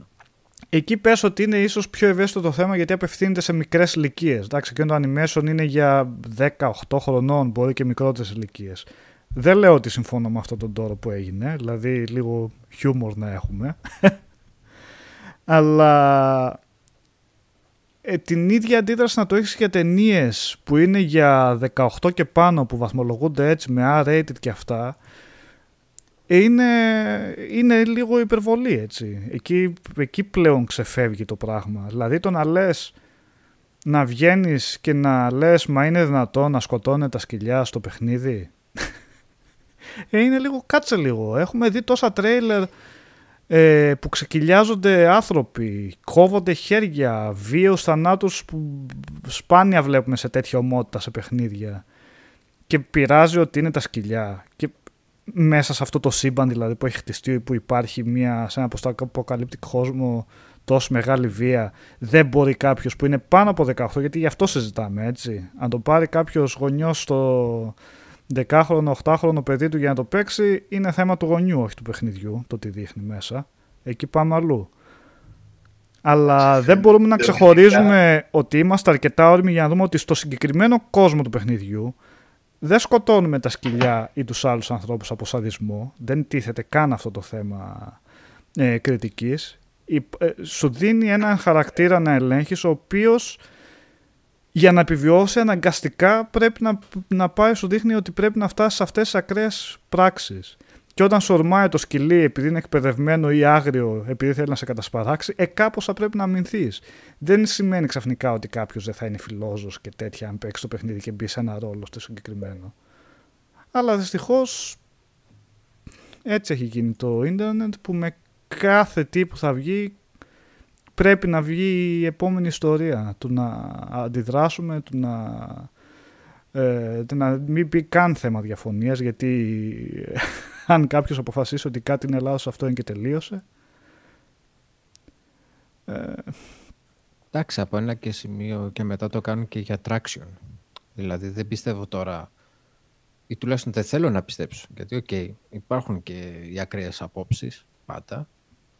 Αλλά νομίζω ότι από ένα σημείο και μετά είναι καθαρά για να βγούμε προς τα έξω, ε, να πάρουμε τα likes και πάλι και τα shares και πάλι λέγοντας. Ναι, ναι. Γιατί χάνουμε τη λογική. Πραγματικά χάνουμε τη λογική. OK, okay, να δεχτώ ότι ένα παιχνίδι μπορεί να είναι βίαιο, καμία αντίρρηση, όπως και μια ταινία μπορεί να είναι βίαιη. Αυτό όμως δεν σημαίνει ότι ό,τι βλέπεις ή κάνεις μεταφέρεται στην πραγματικότητα και στην πραγματική ζωή, ότι συμπεριφέρεσαι έτσι. Ε, κάπου πρέπει να υπάρχει και μια λογική, την οποία δυστυχώς την έχουμε χάσει. Αυτό βλέπω. Και όταν λέω την έχουμε χάσει, εννοώ πάντα στα στενά όρια των social media, έτσι. Γιατί έξω ναι. στην πραγματική ζωή δεν συμπεριφέρεται κανένα τόσο ε, απόλυτα, ότι ξέρεις σκότωσα στο παιχνίδι, θα πάω να σκότωσω και έξω. Εντάξει. Μα άμα κάποιος 18 χρονών και, και μικρότερη ηλικία παίξει το παιχνίδι και πει ωραία θα σκοτώσω κοιλιά, ε, δεν ευθύνεται ακριβώς το, το παιχνίδι κιόλας γι' αυτό. Υπάρχουν άλλα, άλλο υπόβαθρο μάλλον που θα οδηγηθεί κάποιος σε τέτοιες συμπεριφορές. Δεν θα είναι ένα νορμάλ άτομο και το παιχνίδι θα τον ε, οθήσει στα άκρα. Και όταν λέω νορμάλ άτομο ή μη νορμάλ άτομο είναι με το πώς θα έχει να ανταπτυχθεί στη, στη κοινωνία. Όχι Εννοείται ε, και μιλάμε για, για άλλη ιστορία ναι. τελείως, άλλα ψυχολογικά θέματα ναι. και πάει λέγοντας. Δεν είναι τώρα ότι μια ταινία ή ένα βίντεο game ή και μουσική, γιατί παλιότερα τα ακούγαμε και με τη μουσική. Όσοι είναι πιο mm. παλιοί, ας πούμε, είχαν ακούσει για το metal και Παναγία δεν μπορείτε να φανταστείτε τι γινότανε. Σατανισμός και πάει λέγοντας. Λοιπόν. Εγώ θα αρχίσω να πετάω μου σε όποιον βρω. Ορίστε. Η κακή επιρροή της ταινίας. Και χελώνες, ξέρεις πώς έκανε ο Μάριο. Πατάς χελώνες. Εντάξει, είπαμε. Κάπου να υπάρξει και λίγο λογική. Οκ. Ε,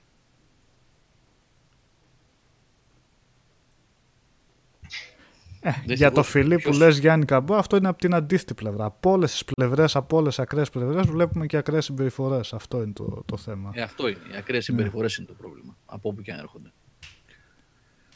Ε, ε αυτό με το φιλί που είχε γίνει, παιδιά, ήταν και ειδική περίπτωση τώρα με το, το τρέιλερ που δείξανε στην E3. Εγώ ήμουν τότε εκεί και ήταν οι μέρες που είναι, γινόταν και το, ε, το Pride στο, στο Los Angeles εκείνες τις μέρες. Είναι, η, ε, συμπτωματικά είναι δύο χρονιές συνεχόμενες που έχω πάει στην E3, το 17 και το 18 αν θυμάμαι καλά. Που το Pride έπεσε ακριβώς τις ίδιες μέρες, ακριβώς τις E3. Και η, ε, η Naughty Dog ε, ήθελε να, να κάνει μια δήλωση με αυτό. Γιατί και μετά που τους βρήκαμε τους ανθρώπους της Naughty Dog στο booth της Sony που πήγα δηλαδή την επόμενη μέρα ε, ήταν όλοι με Naughty Dog ε, καρφιτσούλες στις μπλούζες ε, ουράνιο τόξο, δηλαδή με το λογότυπο ναι, ναι. αλλά αλλαγμένο με το ουράνιο τόξο. Γενικά ήταν και καλά ε, κάναν δήλωση οι άνθρωποι της Naughty Dog. Γι' αυτό και νομίζω ότι ε, έδειξαν και εκείνο το τρέιλερ εκείνη την ημέρα. Έτσι, εκείνη σε συνέντευξη τύπου της Sony. Ναι, αυτό. Ε, ζούμε σε μια παράξενη εποχή, παιδιά, όπου οι τάσεις και η γκρίνια στο ίντερνετ καθορίζουν, ναι.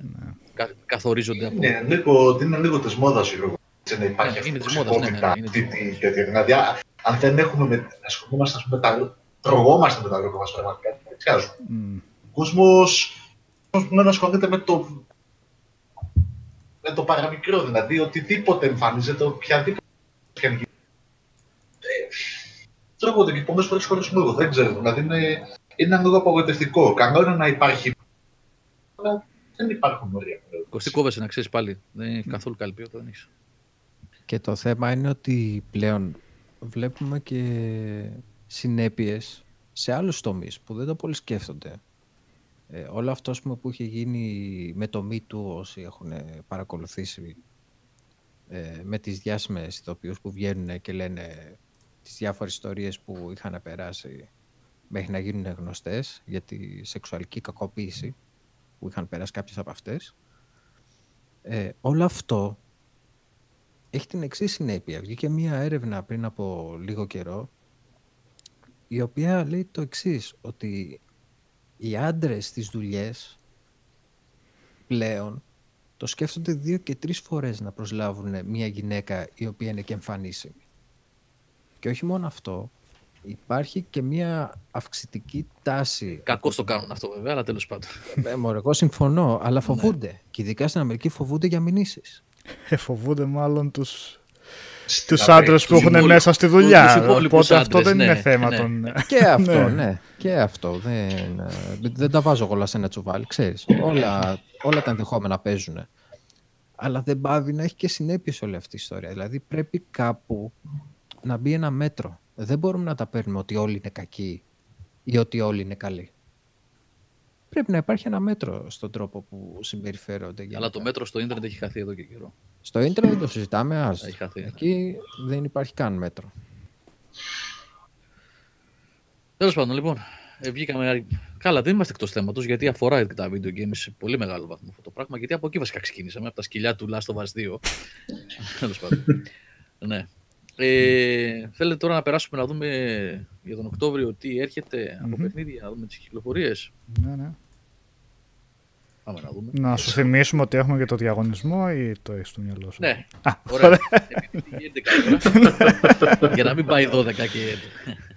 λοιπόν, μέχρι να πω το πρώτο 15ήμερο, Νικόλα, εγώ, ναι. σκέψου εσύ μια ερώτηση Gears 5 να την κάνεις στα παιδιά που ακούνε και όποιος απαντήσει πρώτος στο chat ε, να το βάλουμε και στο live chat κιόλας. Κάτσε να το αλλάξω κιόλας. Ε, για να... Λοιπόν, έχουμε για όσους μπήκαν πιο μετά και δεν άκουσαν από την αρχή την εκπομπή, παιδιά, έχουμε ένα κωδικό Gears 5 το οποίο είναι super παιχνιδάρα, τα έχουμε πει αρκετές φορές νομίζω, έτσι. Ε, και θα το δώσουμε μέσω PM, μέσα από το site, έτσι. Όποιος κερδίσει θα πρέπει να μου στείλει εμένα στον admin δηλαδή. Που έχ- πολλές φορές έχω λάβει μηνύματα «Γεια σου admin». Εντάξει, έχω και όνομα. Λοιπόν, σαν account δηλαδή admin. Στείλτε ένα όποιος νικήσει για να του κάνω copy-paste τον κωδικό του και να τον παραλάβει σήμερα κιόλας δηλαδή, για να ξεκινήσει να το κατεβάσει. Ε, οπότε, Νικόλα, μέχρι να πω εγώ το πρώτο 15ήμερο με τις κυκλοφορίες του πρώτου 15ήμερου, 15ήμερου του Οκτώβρη του, σκέψου μια ερώτηση εσύ. Μ, Έτσι. Προσπαθώ. Για φες εσύ και θα βρω κάτι. Λοιπόν, ξεκινάμε τον Οκτώβριο από αύριο το πρωί δηλαδή, σε λίγες ώρες βασικά, σε μία ώρα, σε 70 λεπτά περίπου. Ε, ανοίγει το Shadowkeep. Δεν ξέρω αν θα είναι διαθέσιμο 12 και 1. Πολύ πιθανό είναι. Γιατί μου ήρθε και μήνυμα πριν λίγο να κάνουμε preload. Οπότε μπορεί να ανοίξει 12. Ε, το πρώτο expansion του Destiny 2 μετά το διαζύγιο με την Activision. Έτσι. Η πρώτη, το πρώτο μεγάλο ταξίδι της Activision μόνη της πλέον ε, ως developer και publisher του Destiny. Ε, Sniper Elite 3 Ultimate Edition για το Switch, επίσης αύριο κυκλοφορεί. Δεν έχει πάρα πολλά παιχνίδια το πρώτο 15 ημέρο, έτσι γενικότερα, να ξέρετε. Το δεύτερο μισό του μήνα έχει πολλά πράγματα. Ε, έχουμε το Ghost Recon Breakpoint, για το οποίο πήραμε κωδικό σήμερα. Ο Χρήστος ε, που είναι στο μικρόφωνο τον πήρε το κωδικό. Θα ξεκινήσει από αύριο λογικά, Χρήστο, έτσι, να δουλεύεις. Ναι, ναι, το έχω βάλει να κατέβει. Λογικά από αύριο θα το αρχίσω να το δουλεύω. Ωραία. Ε, αυτό 4 του μήνα είναι το Ghost Recon Breakpoint. 4 του μήνα βγαίνει και το Ghostbusters The Video Game Remastered. Έχουμε ξαναπεί πόσο ευχάριστη έκπληξη ήταν αυτό το παιχνίδι. Ήταν, νομίζω είναι μια εξαετία, εφταετία πίσω για PS3 και Xbox 360 είχε βγει. Ε, και από πολλούς θεωρήθηκε το Ghostbusters 3 που δεν βγήκε ποτέ η ταινία δηλαδή. Γιατί έχει και original cast μέσα, έχει κάνει voice over. Και ήταν ένα πολύ ωραίο παιχνίδι. Ε, και είναι μια πολύ καλή ευκαιρία να του δώσουμε ε, περισσότερη σημασία γιατί νομίζω δεν είχε πάει πολύ καλά όταν είχε βγει αυτό. Αξίζει παιδιά, είναι ένα πολύ ωραίο παιχνίδι. Μπορεί, αξίζει να το δείτε. 8 του μήνα έχουμε το Call of Cthulhu για το Switch. Είχαμε πει αρκετά όταν είχε κυκλοφορήσει αυτό σε PS4 και Xbox One και PC. Δεν είναι και κανένα φοβερό παιχνίδι, αλλά την ατμόσφαιρά του, Νικόλα, έτσι, είχες παίξει εσύ, την έχει την ατμόσφαιρα. Ποιο είπες ώρες έχασα γιατί ψάχνω. Το Call of Cthulhu. ε, Καλά, το stream μόνο που είχαμε κάνει. Δεν το είχα δει. Α, δεν το έχει δει εσύ. Όχι, Εντάξει, όχι. είχε ατμόσφαιρα. Είχε προβλήματα σαν παιχνίδι. Δεν ήταν ποτέ φοβερό, αλλά ε, και στο τέλος γινόταν ξαφνικά το, το τελευταίο ημίωρο shooter για κάποιο λόγο. Είχε θέματα σαν παιχνίδι, αλλά ε, όλη αυτή την ατμόσφαιρα του Lovecraft έτσι, το, με τους αρχαίους δαίμονες και τα λοιπά, ε, το είχε πετύχει σε αρκετά μεγάλο βαθμό. Είναι συμπαθητική κυκλοφορία για το Switch αυτό. 8 του μήνα, Trine 4, για το οποίο έχει ήδη ο Νικόλας κωδικό όπως ξέρω. Μμμ. Ναι. Trine 4 The Nightmare Prince, αυτό είναι PS4, PC, Xbox One και Switch και βγαίνει 8 του μήνα. 8 του μήνα βγαίνει και το Yooka-Laylee and the Impossible Lair, επίσης για PS4, Switch, α, PC και Xbox One. Αυτό αλλάζει, παιδιά, σε σχέση με το προηγούμενο Yooka-Laylee, έτσι. Μμμ. Ε, είναι 2D platform ουσιαστικά. Είναι από πρώην στελέχη της Rare, Μμμ. αν θυμάστε καλά, που είχαν κάνει τα Banjo Kazooie, έτσι, και είχε αυτή τη λογική, αλλά αυτό Και είναι 2D. το ukulele το προηγούμενο ήταν καρμπόν το banjo kazooie, δηλαδή Ναι. φαινόταν ήταν.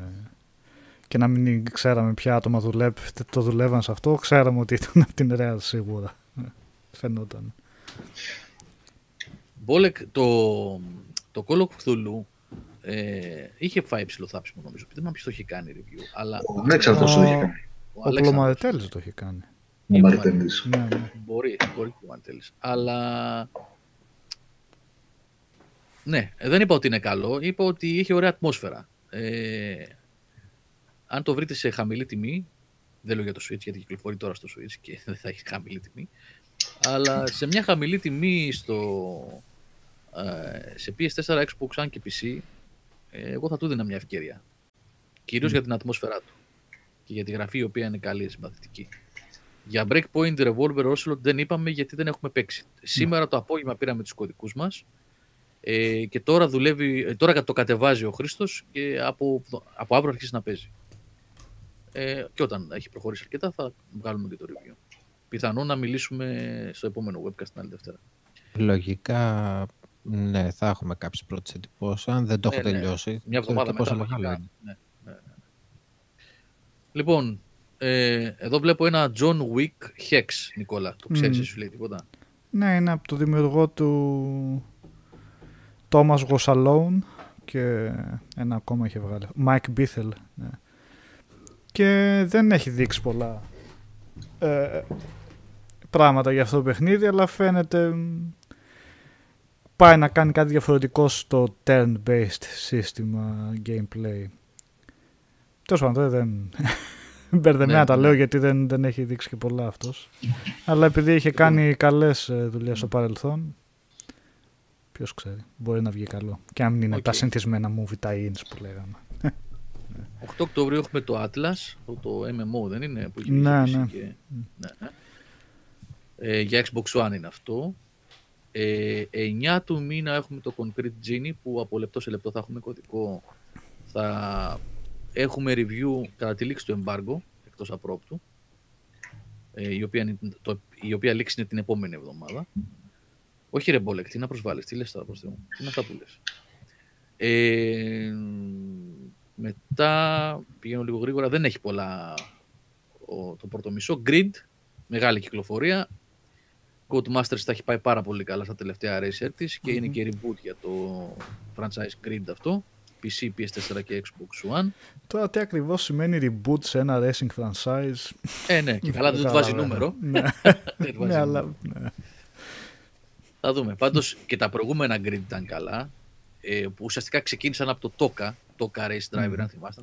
Ε, ήταν πολύ εντυπωσιακά. Πολύ Ναι, ναι, ναι, εντυπωσιακά. ναι. Πολύ καλά. Ε, θα δούμε, θα δούμε. τα πρώτα previews που είχαν κάνει, είχα δει στο Digital Foundry ένα αφιέρωμα που είχαν κάνει σε κάποια, κάποιο preview που είχε στήσει η Codemasters, ήταν ε, αρκετά καλά τα αποτελέσματα. Θα δούμε. Θα δούμε πώς θα πάει. Λοιπόν, το Frostpunk βγαίνει για PS4 και Xbox One στις 11 του μήνα. Υπάρχει review για την έκδοση PC, αν θυμάμαι καλά. Ε. Μμμ. Νικόλα, εσύ Ναι. τι έχεις κάνει ο Ο Πλωμαριτέλης. Νίκος. Ναι. Πλωμαριτέλης, ναι. Και το άρεσε πολύ βασικά. Μμ. Ε, πηγαίνω... Αυτά, έφτασα 15 του μήνα. Α, 15 του μήνα θα πω αυτά, πολύ πολύ γρήγορα. Έχουμε τα απίστευτα πακέτα που έχουμε ξανασχολιάσει και στο παρελθόν. Baldur's Gate και Baldur's Gate 2 για κονσόλες, ήταν οι Enhanced Editions, έτσι. Μμμ. Ε, Planescape Torment και Icewind Dale, επίσης για κονσόλες Enhanced Editions. Το Children of Morta, που έκανε ο Νικόλας πρόσφατα review, βγαίνει σε κονσόλες. PS4, ε, Switch και Xbox One. Αυτό, αυτά όλα 15 του μήνα. Και 15 του μήνα βγαίνει η Grandia HD Collection, JRPG κλασικά, από την εποχή του πρώτου PlayStation, ε, σε PC. Και το Overwatch στο Switch, μεγάλη κυκλοφορία, τεράστια κυκλοφορία, μην ξεχνάμε.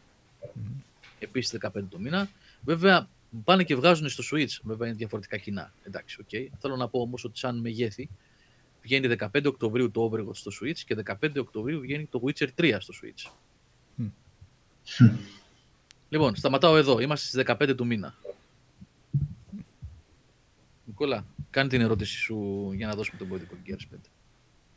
Ε, εύκολη είναι η ερώτηση, παιδιά. Οπότε όποιος Ωραία. τη γράψει σωστά και καθαρά. Ο πρώτος που θα γράψει σωστά, ε, αναλόγως με την απάντηση, δηλαδή όχι γκρίκλις, για να είμαστε ωραίοι και να γραφτεί σωστά, καταλαβαίνετε έτσι, όπως πρέπει, να μην το πάρει ο πρώτος που θα γράψει Όχι, απάντηση με κάνει το λατινικούς χαρακτήρες θα πρέπει να είναι. λατινικούς χαρακτήρες η Ναι. απάντηση. Έτσι. Αυτό που έκανε ο Άρωτρον εκεί Αυτό, τώρα. έτσι. της Θα το Μπρουσό- δεχτώ, θα το δεχτώ, δικό σου.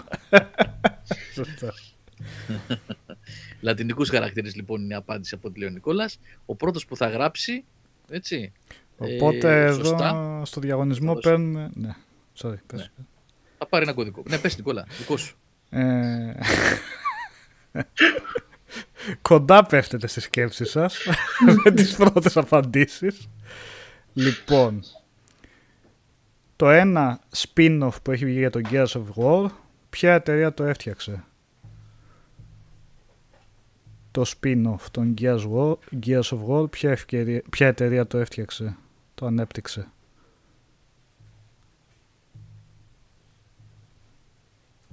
Yep, νάτος.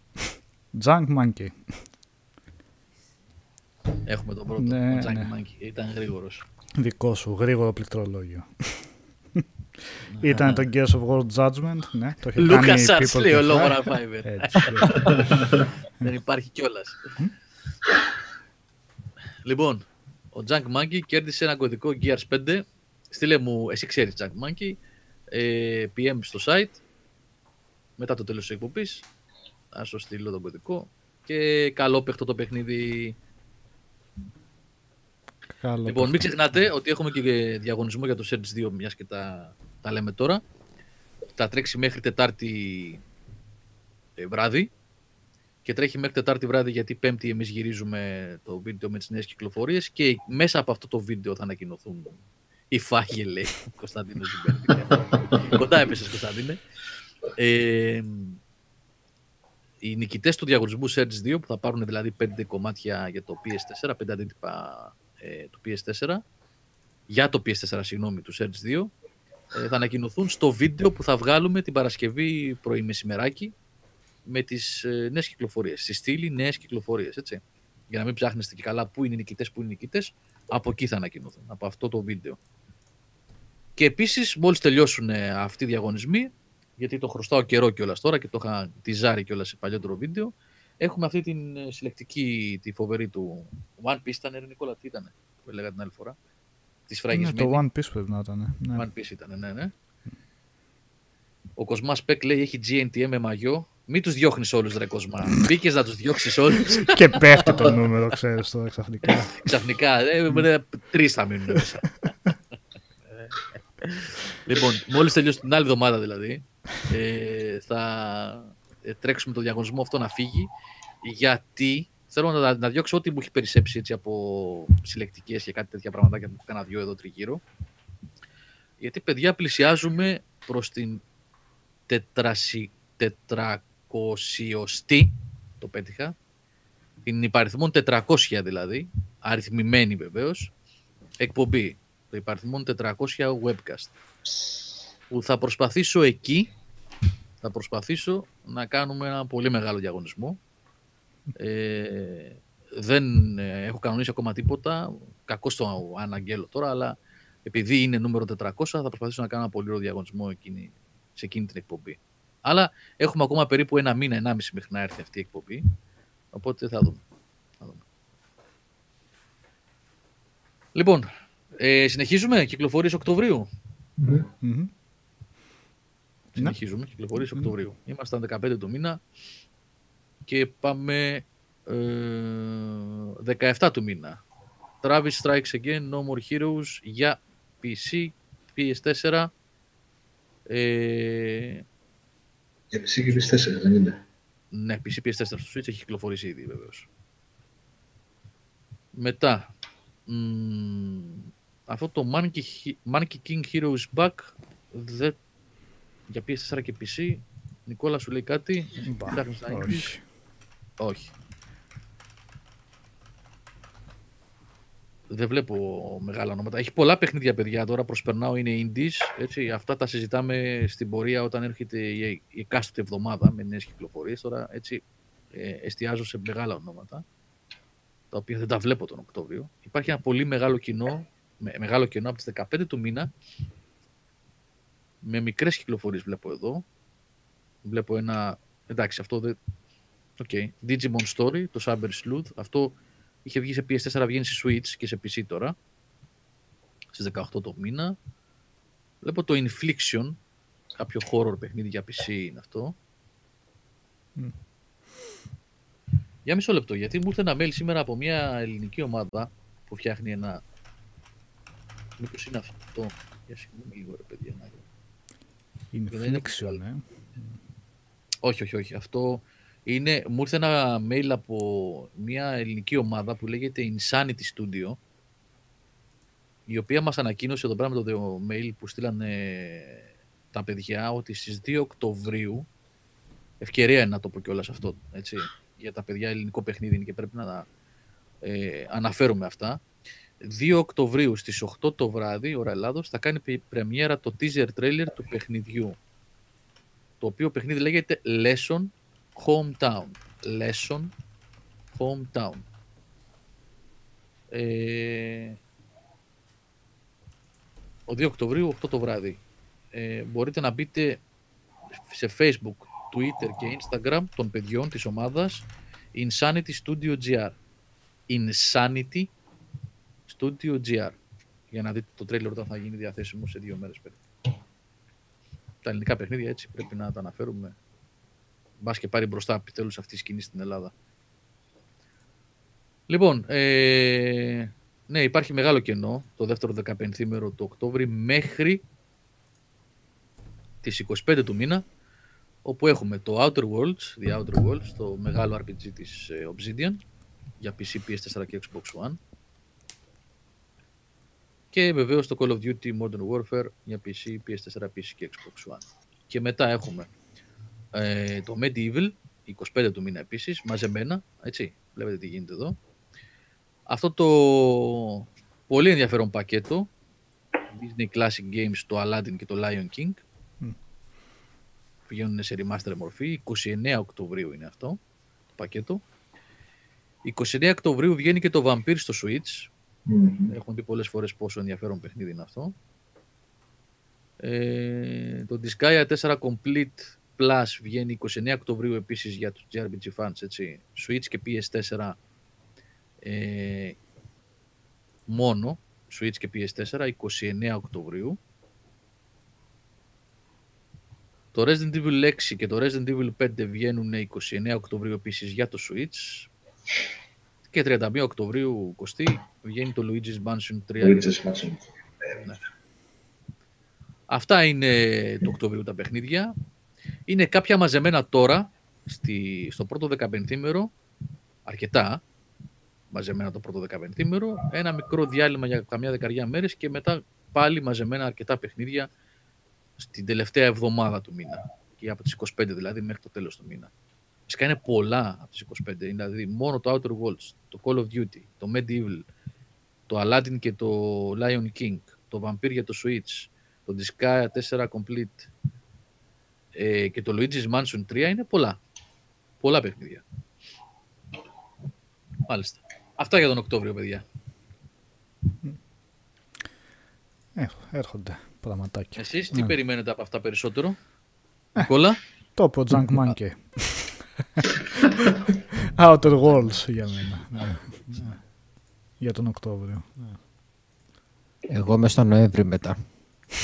Εσύ το Death Stranding περιμένεις. Έτσι, εκεί. Κλασικά. Και ο Κώστας, ε, υποθέτω τον Οκτώβριο, Παραπονά στο δεν βρίσκω. την 31η περιμένει. Το Luigi's Mansion. Ω, καλά είσαι. Και να τα μόνο αυτό. Και το Witcher θέλω να παίξω. Και το Vampire θέλω να παίξω. Αν και το Vampire το έχω ήδη τελειώσει το PC. Με τα κόπονη βασάνου. Με τα κόλλη βασάνα. Ναι. Ε, ναι, μετά, γιατί κάποιοι... Εντάξει, ξέρεις, είναι λίγο αυτό. Τελικά, τι μονοπάτι θα ακολουθήσεις. Θα είσαι ηθικός σε δομοφόνους. Μμμ, δηλαδή, ναι. είναι... Είναι αυτό λίγο το, το δύσκολο του πράγματος. Αλλά ναι, θα ήθελα να το έχω στο σουτσάκι. Δόξα τω Θεώ, χώρο έχω μπόμπικο μέσα. Έτσι. Εντάξει, για να είμαι και δίκαιος, να μην λέμε να πάμε Νοέμβρη κατευθείαν. Ε, από Οκτώβρη The Outer Worlds περιμένω. Θέλω να δω πώς θα τα πάει η Obsidian. Κοίτα, αν σκεφτείτε το παρελθόν της εταιρείας με την εξαίρεση του στραβοπατήματος, αλλά όχι όμως κακού παιχνιδιού, απλά στραβοπάτημα του Alpha Protocol, ε, η Obsidian έχει περγαμηνές. Ε, και ο Σάβας παλιότερα μας είχε πει, νομίζω και ο Νικόλας το ξέρει αυτό, το Fallout New Vegas είναι το καλύτερο από τα σύγχρονα Fallout. Είναι φοβερή δουλειά.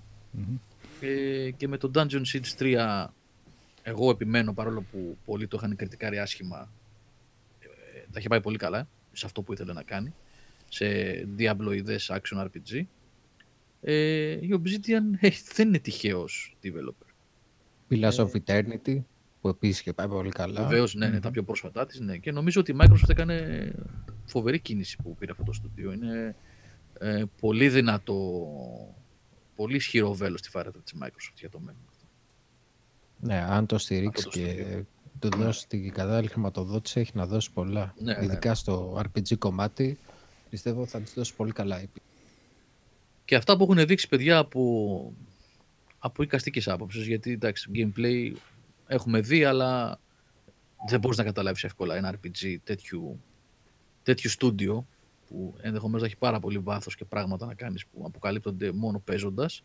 Αλλά από οικαστική άποψης, δηλαδή το τι έχουν στήσει με το Outer Worlds είναι πραγματικά κάτι μεταξύ Fallout, Bioshock και Mass Effect μαζί.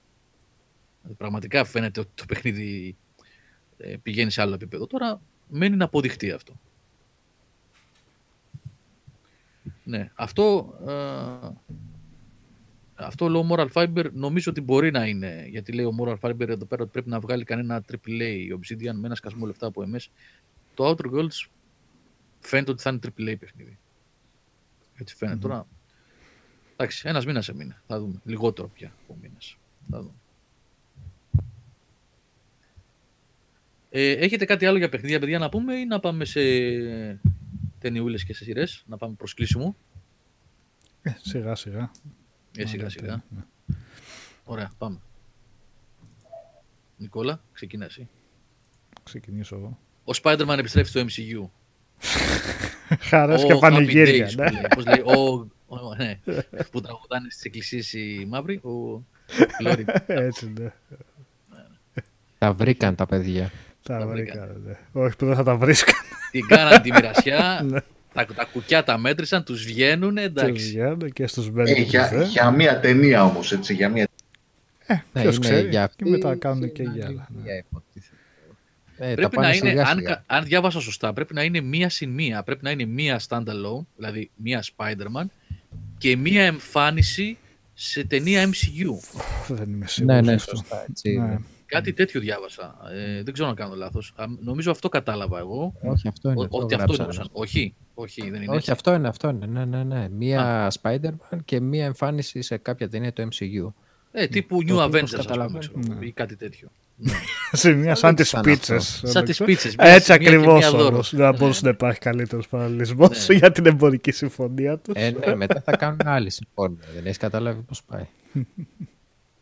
Και όπως έγραψε ο Νικόλας στη στήλη του συνέ σήμερα, δεν αποκλείεται και η εμφάνιση αυτού του Spider-Man, αυτής της έκδοσης του Spider-Man με τον Tom Holland, στο σύμπαν της Sony, έτσι, με το Venom. Ε. Μμμ.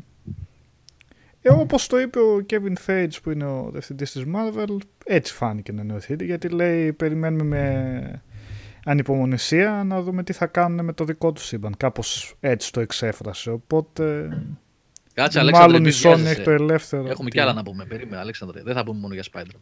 Μην βιάζεσαι. Είναι είδηση αυτή, όμως αξίζει να ασχοληθείς. Περίμενε. Ο Tom Αλέξανδρος Ho- λέει, θα, χα, ο καλό Tom βράδυ, Holland. χαμηλώνει τη μισή μου, λέει. Ε, Περίμενε. Έλα, ναι, Χριστό. Ε, ο Tom Holland δεν έχει συνδεθεί και με το Uncharted από ό,τι έχω διαβάσει. Ναι, ναι. Ναι, ναι, υποτίθε, όχι υποτίθεται. Είναι για την ώρα ο ηθοποιός που υποτίθεται θα κάνει τον ε, Nathan Drake, αλλά ακόμα παλεύουν να βρουν τον σκηνοθέτη και ποιους ξέρεις και ποιους άλλους συντελεστές για την ταινία. Έχει περάσει από τα χίλια μύρια κύματα αυτό το project, έτσι. Ναι, η αλήθεια είναι ότι Αναρωτιέμαι ακούγεται αν θα το καιρό. δούμε. Μα, αυ- α, μα αυτό υπάρχει από το... Πότε είχε βγει το πρώτο Uncharted βασικά. Είχε βγει τότε με να παίζει ο Mark Wahlberg. Ήταν από τα πρώτα cast που είχαν γίνει. Ε, Και με...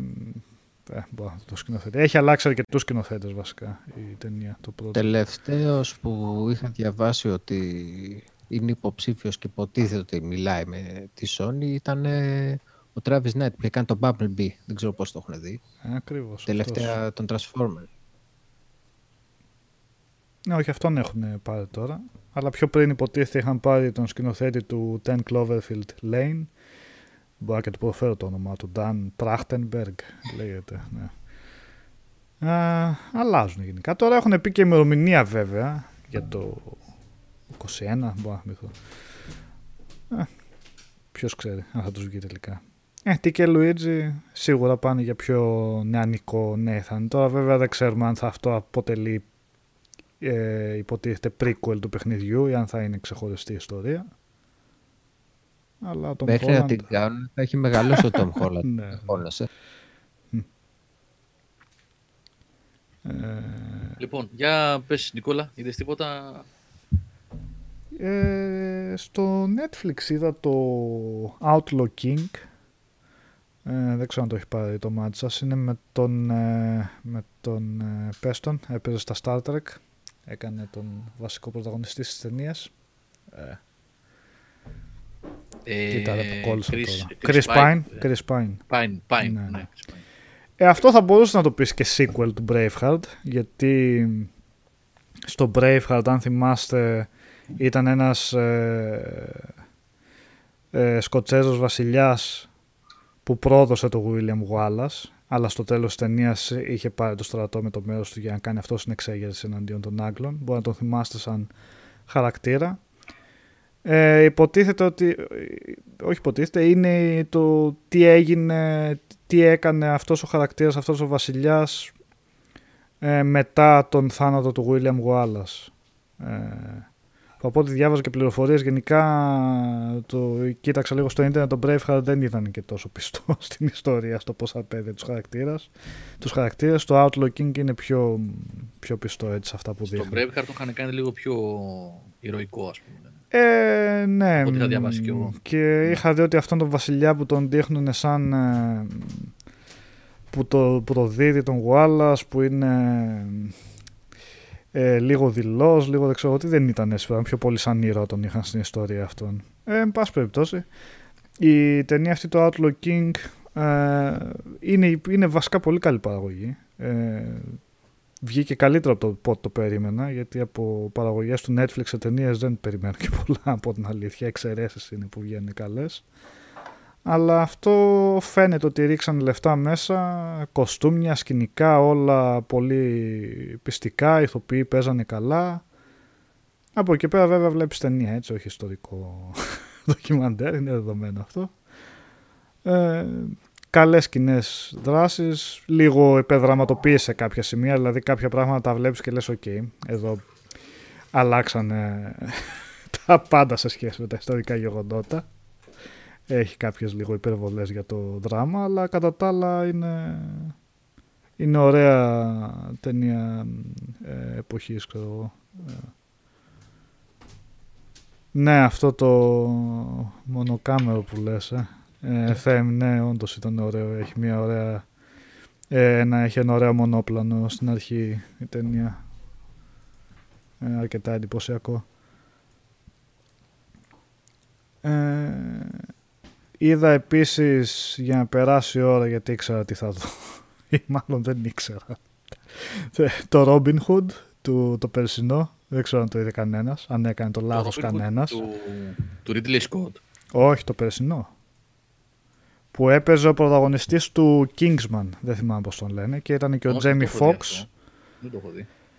Ε, εντάξει παιδιά, δεν καταλαβαίνω εγώ πώς ε, εγκρίνονται τα budget για κάτι τέτοιες ταινίες. Πραγματικά δηλαδή Καταρχήν δεν ξέραν ούτε οι ίδιοι τι να κάνανε. Έτσι. Διαδραματίζεται στον 16ο αιώνα, 17ο πότε είναι, όχι 16ο πρέπει να είναι, ε, ο μύθος του Ρομπέντον Δασόν.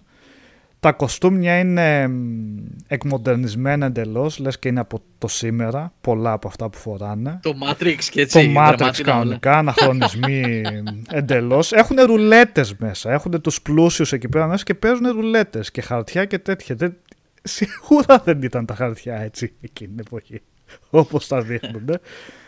Ε, full ποζεριά, κακή ποζεριά με slow motions κλπ. Ε, είναι πολλά... Ε, ε, δεν, δεν, δεν αξίζει καν να μιλάμε για αυτή την παιδιά χάλια είναι μην χάσετε το χρόνο σας με το Robin Hood ούτε καν διασκαστική απλά σβήνοντας τον εγκέφαλο για να τη δείτε δεν είναι ε, αντιθέτως το John Wick 3, το είδα χθες αυτό, με τον Keanu Reeves, αυτές τις ταινίες όσο πάνε και καλύτερες για γίνονται. Τα έχω βάλει στη σειρά και τα τρία να τα δω και δεν έχω προλάβει. Ε, αξίζουν βασικά, καθαρό εμες ταινίες δράσης. Εντάξει, η πρώτη έχει Γιώργο το πιο απλό σενάριο που έχω δει σε ταινία δράσης. Το πρώτο το είχα δει, αλλά πάνε χρόνια και ήθελα να τα δω ξανά, ναι. ξέρεις, μονοκομπανιά. Παρ' όλα αυτά όμως έχει πολύ ωραία δράση. Και μετά στο δεύτερο και το τρίτο που χτίζουν μια, ένα, μια μυθολογία, ένα background ε, για την μυστική κοινωνία των δολοφόνων με διάφορους κανόνες και αυτά είναι απλές οι πληροφορίες που δείχνει αλλά παρόλα αυτά λειτουργούν πολύ ωραία σε όλο αυτό το πλαίσιο της ταινίας που είναι καθαρά για δράση και σου πετάει και κάποιες πληροφορίες για να σου δείξει ότι υπάρχει κάποιο υπόβαθρο από πίσω, χωρίς να το παρακάνει και χωρίς να θέλει κανείς να δει κάτι τέτοιο σε τέτοιο είδους ταινία. Απενοχοποιημένες ταινίες δράση είναι ναι. απλά το πάνε καλά, έτσι. Ναι. Και το τρίτο. Το δεύτερο ήταν εξέλιξη του πρώτου αρκετά και μεγαλύτερο budget και πολύ καλύτερη δράση. Ε, και οι πρώτες δύο ταινίες τα χαλούσαν στο τέλος για μένα. Ήταν πολύ κακό το φινάλε, οι τελευταίες σκηνές. Το τρίτο όμως τα πάει καλά γενικά στο σύνολό του. Πάλι προς το τέλος λίγο να και ο Νίκος Λιγνός που λέει εδώ πέρα στη σχολεία ήταν κουραστικό. Ναι, προς το τέλος ίσως λίγο μπουκώνεις από όλη τη δράση, αλλά και πάλι δεν έχει να έχει. Έχει εφάνταστες ε, αρένες, ας το πούμε έτσι. Με πολύ καλό gunplay, για το πούμε όρου παιχνιδιών. Ε. κανονικά, κανονικά hard mode είναι. Αλλά έχει έτσι χορογραφίες ε, ωραίες και με... Ε, ο, αυτός ο Τσάντ Σταχέλσκι, ο ίδιος πρέπει να έχει κάνει και το Atomic Plant. Ναι, ναι, ε, ε, το, το έχει αυτό. Δηλαδή, ε, καταλαβαίνεις τι γίνεται στην οθόνη. Δεν είναι σαν άλλες ταινίες δράσης, τις σύγχρονες που σε τρελαίνουν στο μοντάζ και σε ζαλίζουν. Αυτό κάθεται εκεί το πλάνο, κουνιέται η κάμερα, η κάμερα μονοχώματα χωρίς να κόβει συνέχεια σε διαφορετικές γωνίες και τέτοια και βλέπεις ότι γίνεται και σε πείθει γιατί το κάνουν καλά και όχι αν ο φαίνεται ότι το έχει, έχει κάνει εκπαίδευση για να το κάνει και όλοι οι κασκαντέροι οι υπόλοιποι. Και έχει και πολύ ωραία φωτογραφία βασικά, ειδικά στις ε, πρώτες σκηνές με τη βροχή, τα νίον φώτα και αυτά μέσα στις πόλεις που είναι, είναι δείχνει πολύ, ωραία, πολύ ωραίες συνθέσεις. Και ε, διαβάζουν και σειρά, έτσι. Σειρά, ναι. Ναι, το Τόσο. Continental θα λέγεται. Μμ. Θα είναι με το ξενοδοχείο και καλά και τα τεκταινόμενα. Α, οκ. Γιατί όχι. Ναι, έχουν φτιάξει ένα σύμπαν και τώρα προσπαθούν να βγάλουν και άλλα Θα το installments. στύψουνε. Θα το πάνε στα Αφού είδαν ότι σύμπαν. το στύψαν. Ναι, Έτσι. σε έπιασε. Ναι. Και παλιά Ε, ταινία ναι. ήταν το, Α, εξ- έχεις. το 68, το The Odd Couple με Walter Matthau και Jack Lemmon που ήταν αυτή κινηματογραφικό δίδυμο, είχαν παίξει Είχαν κάνει αρκετές πολλά αυτοί, κομμωδίες ναι, ναι. μαζί. Ναι. Ε, εντάξει, ο Jack Lemmon κάνει έναν κεντρικό χαρακτήρα υποχόνδριο, ο Walter Matthau ε, αλλού για αλλού, δεν τον νοιάζει καθαριότητα, δεν τον νοιάζει τίποτα. Παρ' όλα αυτά είναι καλοί φίλοι και επειδή χωρίζει ο πρώτος ο Jack Lemmon από τη γυναίκα του, αναγκάζεται να πάει να μείνει με τον Walter Matthau και από εκεί πέρα μια κομμωδία καταστάσεων με... που εντάξει στηρίζεται, σαν θεατρικό είναι βασικά, στο διαμέρισμα κυρίως που μένουν, αλλά φοβερές ατάκες, φοβερή χημεία καταρχήν αυτή οι δύο ηθοποιοί και εξαιρετική ηθοποιοί. Εντάξει, είναι πολύ διασκεδαστική κομική η ταινία. Χρήστο, έχεις Ε, αποφασίσει κάτι; εσύ; Εγώ είδα πολύ τελειωμένα πράγματα. Κάθισα και είδα το Doom Annihilation, το οποίο, εντάξει, περιττώ να πω ότι μην Πώς το κάτσει κανείς είπες; να το δει, εννοείται αυτό. Πώς το Το είπες; Doom Annihilation. Το, το καινούριο καινούριο, είναι καινούργια αυτό. ταινία Α, Doom. βγήκε. Ναι, ναι. Οχ. Θεϊκό. Τι είναι αυτό, Από, την- από το παιχνίδι, Είναι- έτσι. Ναι. είναι πόσο καμένο είναι, Εντάξει. τι είναι; Για πες. Είναι. Δηλαδή, άμα θες να δεις καμένο, βάλ το να το δεις, ρε παιδάκι. Καλά, Δεν θα το υπάρχει. δω, δεν υπάρχει περίπτωση. Είναι, είναι αυτή η καμενιά που πρέπει να τη δεις που λένε. Ναι. Σε Εντάξει, σχέση μπαίνει. με το παλιό, το έχεις δει το παλιό; Το με είχα τον δει να ε, το θυμάμαι, Rock πριν περάσει τότε. χρόνια. Ναι. Το, το 5 δεν ήταν αυτό, το 2005 δεν ήταν αυτό. Ναι, κάπου εκεί Ε, ήταν. παίζει αυτό. τώρα. ναι. Δεν το θυμάμαι καν τόσα χρόνια. Δεν... Αλλά όχι, είναι το κλασικό καμένο που θα το δεις. Δεν είναι θέμα. Θα περάσει η ώρα που λένε. Και το άλλο που είδα επίσης παλιό όμως και το πήρε κάπου το Batman και λέω δεν το ξαναβλέπω. Το The Arrival, δεν ξέρω αν το θυμάστε. Το 96. Α, Διαρά- με με την ε, τον- Jodie Foster. Όχι, Όχι, όχι, όχι. Α, όχι, με όχι. τον ε, τέτοιον, ναι. Το, με το ναι. Sheen. Ποιον; Με τον ε, Μάρτιν. Όχι, όχι τον Charlie Μάρτιν. Sheen. Charlie Με Sheen. τον Charlie Sheen. Ναι. Ναι, ναι, Που ναι. είναι αυτό, το έχω είναι ξεχάσει. ουσιαστικά remake, ε, αλλά πολύ remake όμως, του Invasion of the Body Snatchers. Ναι, ναι, ακριβώς. Α, ναι. Δεν θυμάμαι καθόλου Ναι. την υπόθεση. Και Το πώς οποίο, είναι; οκ. Εντάξει, Ο κρατάει. Gordon Freeman, Παρά τα ο χρόνια Charlie του. Sin. Ε, είναι το κλασικό, ξέρεις, κλασική ρε παιδάκι μου ταινία όπου έχει και λίγο conspiracy, ασχολείται με εξωγήινους και το κλιμα, τις κλιματικές αλλαγές και πάει λέγοντας. Εντάξει, βλέπεται. Παρά τα χρόνια που έχουν περάσει, βλέπετε. Ήταν Αλλά καλό είχε- μπιμουβάκι αυτό.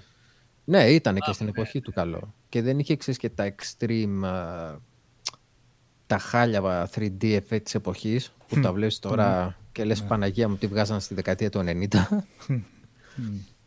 Κρατάει, κρατάει.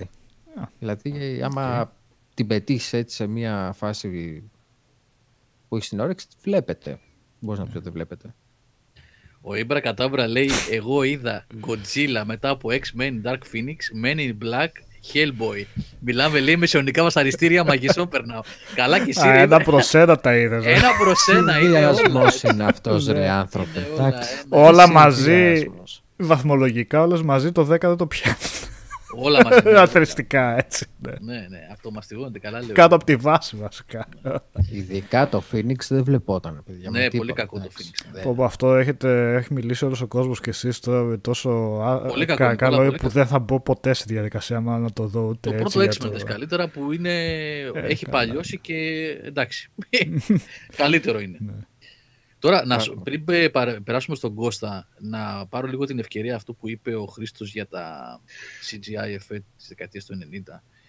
Ε, παιδιά, θα αφιερώσω πέντε λεπτάκια σε κάτι το οποίο πιστεύω ότι πρέπει να το δει ο κόσμος και ακόμα και αν δεν του αρέσει αυτό που έρχεται ως αποτέλεσμα, ε, να του δώσει μια ευκαιρία τελικά. Ε, τελείωσα το Dark Crystal, Μμ. τη, τη σειρά Dark Crystal Age of Resistance που είναι στο Netflix. Ε, το αποτέλεσμα είναι καλό. Δεν είναι αριστουργηματικό, δεν είναι για πέταμα, σε καμία περίπτωση. Ε, ο καθένας μπορεί να κρίνει αναλόγως με το γούστο του ε, αν τελικά του κάνει αυτό το πράγμα που βλέπει, αν του αρέσει να βλέπει ένα τύπου Lord of the Rings του Jim Henson του συγχωρεμένου, έτσι, γιατί σε τέτοια κλίμακα παίζει, προσπαθεί να παίξει, όχι παίζει, προσπαθεί να παίξει. Ωστόσο πρέπει να πω παιδιά ότι το γεγονός που στο 2019 που πλέον οι περισσότερες ταινίες που βλέπουμε εκτός από τις ταινίες που είναι ξέρω εγώ, δραματικές ή κομμωδίες και τα λοιπά που είναι παραδοσιακές έτσι, και γυρίζονται τον παραδοσιακό τρόπο ή κινηματογράφος εκτός Hollywood έτσι προφανώς ε, το ότι έρχεται από αυτή την πλευρά της βιομηχανίας της διασκέδασης ένα τέτοιο εγχείρημα το οποίο έχει ένα μεράκι και μια, υπάρχει και ένα ντοκιμαντέρ το πώς φτιάχτηκε και πώς πήρε το ok για να προχωρήσει και τα λοιπά. Είναι επίσης στο Netflix. Είναι ένας άθλος. Το ότι αυτοί οι άνθρωποι κατάφεραν να κάνουν το 2019 μια σειρά 10 επεισοδίων πανάκριβη με τον τρόπο που έκανε ο Peter Jackson τα Lord of the Rings με ανθρώπους να δουλεύουν σε μακέτες, σε μινιατούρες ή σε κανονικό στούντιο ε, με αυτά πραγματικά πλάσματα έχει, έχει CGI το οποίο είναι όμως πολύ λίγο και σε σημεία που εξυπηρετεί την αφήγηση και κάποια πράγματα και κάποιες σκηνές. Ποτέ δεν ξεπερνούν ε, αυτό που πρέπει και πώς έχει στηθεί ο κόσμος επάνω στις πραγματικές μαριονέτες, στα πραγματικά σκηνικά, στα κοστούμια, στους ανθρώπους που κρατάνε από κάτω τις μαριονέτες, σε όσα όλα είναι πραγματικά και τα βλέπεις και έχουν ζωή, σε εισαγωγικά. Είναι ένας άθλος, τους αξίζουν συγχαρητήρια και για το ότι πήραν το πράσινο φως, δεν ξέρω ποιοι άνθρωποι είναι αυτοί που είπανε σε αυτή την εποχή που όλα βγαίνουν μέσα σε green screen, μέσα σε κάποια studios, ε, είτε είναι Marvel, είτε είναι οτιδήποτε άλλο, είτε είναι Star Wars ή οτιδήποτε άλλο. Ε, ναι, παράμε το μικρόφωνο, συγγνώμη. Δίνω έμφαση σε αυτά που λέω, Red Blue, έχεις στοιχείο, συγγνώμη. Ξέχασα ότι έχω άλλο μικρόφωνο σήμερα που είναι επί τραπέζιου. Ε, αξίζει, αξίζει πραγματικά συγχαρητήρια η προσπάθειά τους. Το αποτέλεσμα είναι στην κρίση του καθενός, αν του αρέσει ή όχι. Εγώ πιστεύω ότι κάνανε πάρα πολύ καλή δουλειά, μου άρεσε πάρα πολύ. Θα τολμήσω να πω ότι είναι καλύτερο από την ταινία.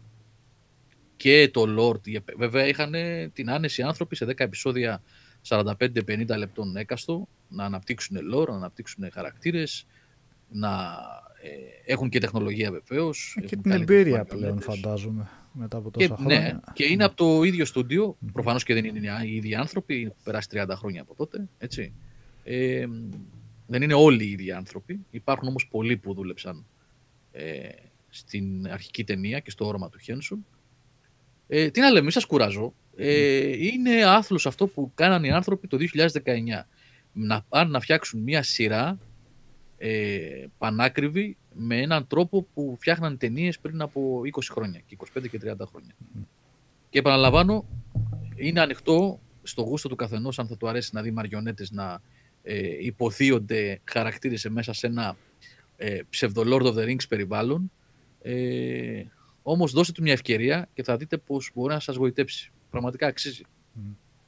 Πολύ ωραία δουλειά. Και μπράβο και σε αυτούς που πήραν τις αποφάσεις να προχωρήσουν ένα τέτοιο εγχείρημα. Λείπει αυτό από τον κινηματογράφο σήμερα και από την τηλεόραση. Με τα green screen και τα, με τα CGI και τα ψεύτικα τα πράγματα. Θα μου πεις, τι λες, αφού είναι μαριονέτες, ψεύτικα είναι, αλλά νομίζω καταλαβαίνετε, θέλω να πω έτσι. Ότι. Ναι, ναι, βέβαια. Ναι. Μόνο Practical effect είναι αυτά. Έχουν ναι, διαφορά ναι, από τα CGI. Είναι ζωντανά μπροστά όλα. Ναι. όλα. Ναι, αλλά γι' αυτό και κρατάνε και οι παλιότερες ταινίες. Ναι. Δηλαδή, αν δεις ταινίες πριν τα 90s, που δεν είχε μπει τόσο το computerized effect και λοιπά, όλο αυτό που έχουμε CGI τώρα, ε, κρατάνε πολύ καλά. Mm-hmm. Ε, ακριβώς γιατί ναι, είχαν ναι. όλο αυτό το practical μέσα. Ναι. Για να δεις το The Think το 80 πόσο είναι. Τώρα το είδα πρόσφατα. Είναι ε, ναι, εντάξει, τα εφέ που έχουν κάνει για τα τέρατα δεν υπάρχουν. Ναι. Τα εφέ του πρώτου The Think είναι καλύτερα από τα CGI. Αυτό το εφέ με την αράχνη, ας πούμε, με το κεφάλι mm. αράχνη, που το επιχειρήσανε και στο, στο, στο sequel. The Think, το, το, οποίο, ναι, ναι, το οποίο είναι πολύ καλό βεβαίως. Είναι, ναι. Ε, αξιοπρεπέστατη παραγωγή. Mm. Ναι, ναι, ναι, ναι, Νικολά. Εσύ μου το πρότεινες και το είδα πρόσφατα, το καλοκαίρι δηλαδή, και είναι τίμιο, όντως. Αλλά βλέπεις μια ταινία 20-30 σχεδόν χρόνια μετά από την πρωτότυπη και το κεφάλι αράχνη τέλος πάντων στην παλιά ταινία είναι πιο αληθινό από την υπερσύγχρονη παραγωγή με τα CGI και τα... Είναι πιο αληθινό γιατί είναι αληθινό. Γιατί είναι αληθινό. Ναι, ναι, ναι, ακριβώς. ναι, ναι, ναι. Είναι αληθινό. Επίσης κάτι ακόμα για τον Dark Crystal πρέπει να σας πω γιατί έβαλα στο καπάκι και την ταινία. Δυστυχώς δεν τελειώνει. Και επειδή είναι πολύ ακριβό φοβάμαι μην φάει καμία ήττα του τύπου ε, Μάρκο Πόλο και το κόψουν. το αφήσανε μετέωρο, ναι, ναι, ναι. Δυστυχώς. Νομίζω είχαν πολύ πίστη στο προϊόν. Το προϊόν δεν είναι σωστό, τέλος πάντων στο concept, στην ιδέα τους, ότι θα πάρουν και δεύτερη σεζόν. Ελπίζω να τα καταφέρουν να πάει καλά και να τους δώσει το Netflix και δεύτερη σεζόν. Και να μην περιμένουμε άλλα 30 χρόνια για να δούμε πώς φτάσαμε στην ταινία. Αλλά θέλω να πω ότι σεβαστήκανε πάρα πολύ σε αντίθεση ας πούμε με κάτι αηδίες που έκανε ο George Lucas που πήγαμε πίσω στο χρόνο αλλά η τεχνολογία ήταν δραματικά προχωρημένη σε σχέση με, την, ε, με τις πρώτες ταινίες. Μιλάω για το Star Wars όπου η τεχνολογία στα prequels ήταν πολύ πιο μπροστά σε σχέση με τη τεχνολογία που είδαμε στις, στα πρώτα Star Wars. Ε, πήρανε το υλικό από την ταινία και μείνανε πιστοί, παιδιά. Πιστοί. Και θα μου πεις, δεν έχει τεχνολογία, είναι fantasy το περιβάλλον, αλλά οι φιγούρες, οι χαρακτήρες, οι μαριονέτες θα μπορούσαν, για παράδειγμα στο ντοκιματέρ που σας είπα που δείχνει το making of αυτής της σειράς, λέει ότι ξεκίνησαν το πρώτο demo που στείλανε στο Netflix, η Jim Henson Company, είχε τα, τα Gelflings, τα ξωτικούλια να το πω έτσι, τους πρωταγωνιστές, CGI. Ήτανε οι κακοί, οι σκέξεις, μαριονέτες, ήτανε σκηνικά πραγματικά, αλλά τα, τους πρωταγωνιστές, τα Gelflings, τα είχαν CGI. Και μόλις το είδανε, τους είπανε όχι, γιατί φαίνεται ότι είναι παράτερο. Και προτίμησαν να διπλασιάσουν ή και δεν ξέρω και εγώ πού το κόστος να το πάνε, για να το κάνουν όλο με μαριονέτες. Όλο. Όπως ήταν το πρωτότυπο. Ε, ακόμα δηλαδή ένα μπράβο για αυτή την επιλογή. Δεν πήραν τον εύκολο δρόμο. Τον ακριβό και το δύσκολο. Και το αποτέλεσμα νομίζω τους δικαιώνει. Αυτό είναι ένα που είδα. Το δεύτερο τέλειωσα και το Μαριάν. Που Α, είχα- πώς πήγε αυτό; Δεν ξέρω τι να πω, ρε Νικολά. δεν, είναι, δεν τρελάθηκα. Δεν... Νομίζω ότι δεν έπρεπε να πάει στα 8 επεισόδια που πήγε. Ε, Για αυτό που λένε περί τα, τα πιο τρομακτικά πράγματα που θα δείτε και τέτοια. ναι, υπάρχουν. Κοίταξε, έχει κάποια επεισόδια που είναι πάρα πολύ καλά. Το πρώτο επεισόδιο είναι πάρα πολύ ωραίο. Και κάπου στη μέση έχει 3-4 επεισόδια φοβερά. Νομίζω ότι το παρατράβηξα με τα 8 επεισόδια. Ίσως έπρεπε να ακολουθήσουν την λογική των Άγγλων εκεί στα 5-6 να τελειώσουν. Γιατί από ένα σημείο και μετά βλέπουμε το ίδιο πράγμα να γίνεται ξανά και ξανά και ξανά και ένα μπουσκέαρ και η Μαριάννα εμφανίζεται και ξανά ένα μπουσκέαρ και να κάνει το ίδιο πράγμα και να παίρνει έναν ακόμα και να παίρνει έναν ακόμα. Μην φοβάστε για τα spoilers, δεν είναι. Έτσι λειτουργούν λίγο πολύ όλα τα horror. Μμ. Ε, έχει κάποιες ε, στιγμές καλές. Μπορεί να γίνει πολύ ανατριχιαστική σαν σειρά. Δεν μπορώ να πω ότι είναι copy-paste. ε, Ξέρετε, το τετριμένο το, από το Hollywood που έρχεται, το horror. Προσπαθεί να κάνει κάτι δικό του. Κλέβει Alan Wake πάρα πολύ, πρέπει να σας πω. πάρα πολύ, πάρα πολύ. Ναι, ναι. Κλέβει από Alan Wake. Μια ιδέα πολύ συγκεκριμένη η οποία θα την καταλάβετε όσο έχετε παίξει Alan Wake. Ε, είναι απλά ok. Κατά την άποψή μου είναι απλά ok το Marianne. Ούτε must see που λένε στο χωριό μου, Μμ. ε, ούτε αποφύγετε το. Είναι απλά ok. Ε, Το Μαριάν Πολγκόφ λέμε. το Ε, Marianne και το το, γαλλικό- Marianne, λέω, Paul Gauguin. Γαλλικό. Ο Ήπερ Κατάμπρα λέει η Καλυφίνιο είναι καλή και φυσικά διαφορετική λόγω των Muppets, αλλά πιστεύω είναι και λίγο overrated αν δεν υπήρχε ο Simon Pegg και ο Μέρκ Χάμιλ που την απογείωσαν. Να σου πω ρε Ήπερ Κατάμπρα.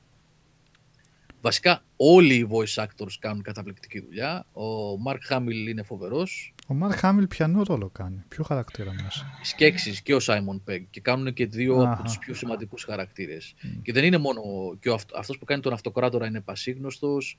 Βασικά είναι all star. Μμ. ελάχιστοι είναι άγνωστοι οι voice actors. Αλλά να σου πω ρε Μπρακατάβρα, δεν μένω μόνο εκεί. Νομίζω ότι όλο γενικά ήταν ένα πολύ ωραίο παραμύθι. Το οποίο βέβαια να σας πω παιδιά ότι δεν είναι για μικρά παιδιά, γιατί έχει κάποιες ε, αρκετές κιόλας. Μην το βλέπετε έτσι με τα Gelflings, τα χαροπά και τα ζωάκια και Muppets και τέτοια. Έχει σκηνές με βασανιστήρια, έχει σκηνές ε, λίγο φρικιαστικές. Ε, Ναι, είναι λίγο. μπορεί να γίνει σκληρό. Γενικά βρήκα, το βρήκα πολύ προσεγμένο. Πολύ προσεγμένο. Αυτό που λες συμφωνώ, ότι το voice acting από ορισμένους ήταν over the top. Στο ταβάνι δηλαδή, κάνανε φοβερή δουλειά. Στο χωριό μου Μάστηση λένε, άρα του Λόντος. Ε, άλλα χωριό του χωριά, Λιππέν, άλλα έτσι, τέτοια. εκεί στο Cambridge. Ναι, έτσι, εδώ. Το πρώτο επεισόδιο του Μαριάν ήταν φοβερό, Αλέξανδρε. Το δεύτερο έκανε κοιλιά. Το τρίτο και το τέταρτο ήταν πολύ καλό. Έχει τέτοια, τέτοια Πάνω κάτω. είχε κειμενόμενη ποιότητα μέχρι που κούρασε κάποια στιγμή. Ναι, το προτείνει και ο Στίβεν Κίνγκ αυτό ο Πολ Γκούβ, αλήθεια; Μάλιστα. Okay. Και κάποιο παιδί έγραψε προηγουμένως και για τον Τζουμάντζι, που είναι επίσης στο Netflix τώρα. Ε, Α, το καινούργιο. Το είχα, το είχα ξαναδεί αυτό, το ξαναείδα πάλι τώρα. Ναι, αυτό εγώ το είχα μ, διαγράψει τελείως από, από το ραντάρ. Ε, γιατί είδα The Rock, ξέρεις και λέω τι πάνε να κάνουν πάλι εδώ. Παραδόξως είναι ωραίο pop. Καλό είναι, ναι. ναι. Περνάει η ώρα, εντάξει. Ναι, περνάει. Και αυτός ο Dwayne Johnson δεν ξέρω να πάει. Όλο το λες και κάποιες φορές ό,τι σενάριο του πετάνε πάει και το γυρίζει. Δεν... Θα μπορούσε να έχει κάνει καλύτερο όνομα σαν ηθοποιός ταινιών δράσης, έτσι. Δεν μιλάω τώρα για Ε, κανένα εντάξει. δραματικό Ζει ρόλο. φάση Σβαρτσενέγκερ αυτός τώρα. Αλλά ε, αυτό είναι το θέμα. Δεν ζει γιατί κάνει πολύ κακές επιλογές σε πολλές Ό,τι να είναι, ταινίες. ναι. Ναι. Κάτι Ενώ σε πήγαν- κάποια φάση τον προωθούσαν έτσι. Αν, αν είχατε δει τώρα ξεχασμένη ταινία το Welcome to the Jungle ε, ή Run Down νομίζω λεγόταν, είχε διαφορετικές ονομασίες Ευρώπη και Αμερική που έπαιζε τότε από τις πρώτες ταινίες που ήταν πρωταγωνιστής ο Dwayne Johnson έχεις σκηνή στην αρχή που μπαίνεις σε ένα μπαρ και εκείνη τη στιγμή βγαίνεις ο Ζατζενέκερ σε ρόλο κάμεο εντελώς και uncredited πρέπει να είναι ε, και του λέει have fun καλή διασκέδαση.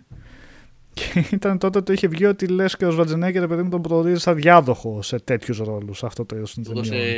σκητάλη. Ναι, στο ναι, πίσω. ναι, έτσι, αλλά δεν έπιασε τελικά. δεν έπιασε. Όχι ότι δεν έχει γίνει star, αλλά εντάξει, Έχει γίνει δεν star, ναι, φτάνει. Έχει γίνει, αλλά οι επιλογές του δεν είναι και οι καλύτερες πάντα. Ναι. Επίσης κάτι παιδιά που είχε ανέβει ένα λίγο παράξενο είναι αυτό, ελαφρώς πειραματικό. Καινούριο στο Netflix, το είδα σήμερα το απόγευμα αυτό. Λέγεται Sturgill Simpson Presents Sound and Fury. Ε, ο Sturgill Simpson είναι ένας είναι πολύ hot όνομα στην country rock μουσική, σύγχρονη country rock της Αμερικής. Ε, που άλλου θα ήταν βεβαίως, της Αμερικής θα ήταν. Ε, και αυτό είναι ουσιαστικά ένα ανθολόγιο βίντεο κλιπ ενός άλμπουμ του Sturgill Simpson ε, με anime story. Είναι 8-9 επεισόδια. Ε, είναι μικρό, 40 λεπτά περίπου, 40-45 λεπτά αν θυμάμαι καλά. Και ουσιαστικά είναι σαν να βλέπεις μία σειραφή από βίντεο κλιπ διαφορετικής τεχνοτροπίας κάθε φορά που είναι κολλημένο σε ένα τραγούδι του συγκεκριμένου καλλιτέχνη. Ε, η μουσική που παίζει είναι, είναι σύγχρονη country rock που έχει όμως μέσα και πολλά στοιχεία blues, έχει hard rock, έχει και λίγο dance μέσα, έχει διάφορα κομμάτια και λίγο progressive σε κάποια φάση γίνεται. Ε, λίγο alternative, λίγο απ' όλα παίζει βασικά από ό,τι έχω καταλάβει. Δεν τον ήξερα τον καλλιτέχνη, έτσι, για να είμαι απόλυτα ειλικρινής. Μου άρεσε ο ήχος του, ενδιαφέρον είναι ο ήχος του. Και τι γίνεται, είναι και καλά η ιστορία μέσω ε, άνιμε μικρών βίντεο clips. Όπως είπα προηγουμένως, το κάθε τραγούδι ταυτίζεται με ένα μικρό βίντεο κλιπ 2, 3, 4 λεπτών που αφηγείται μια ιστορία ε, εκδίκησης.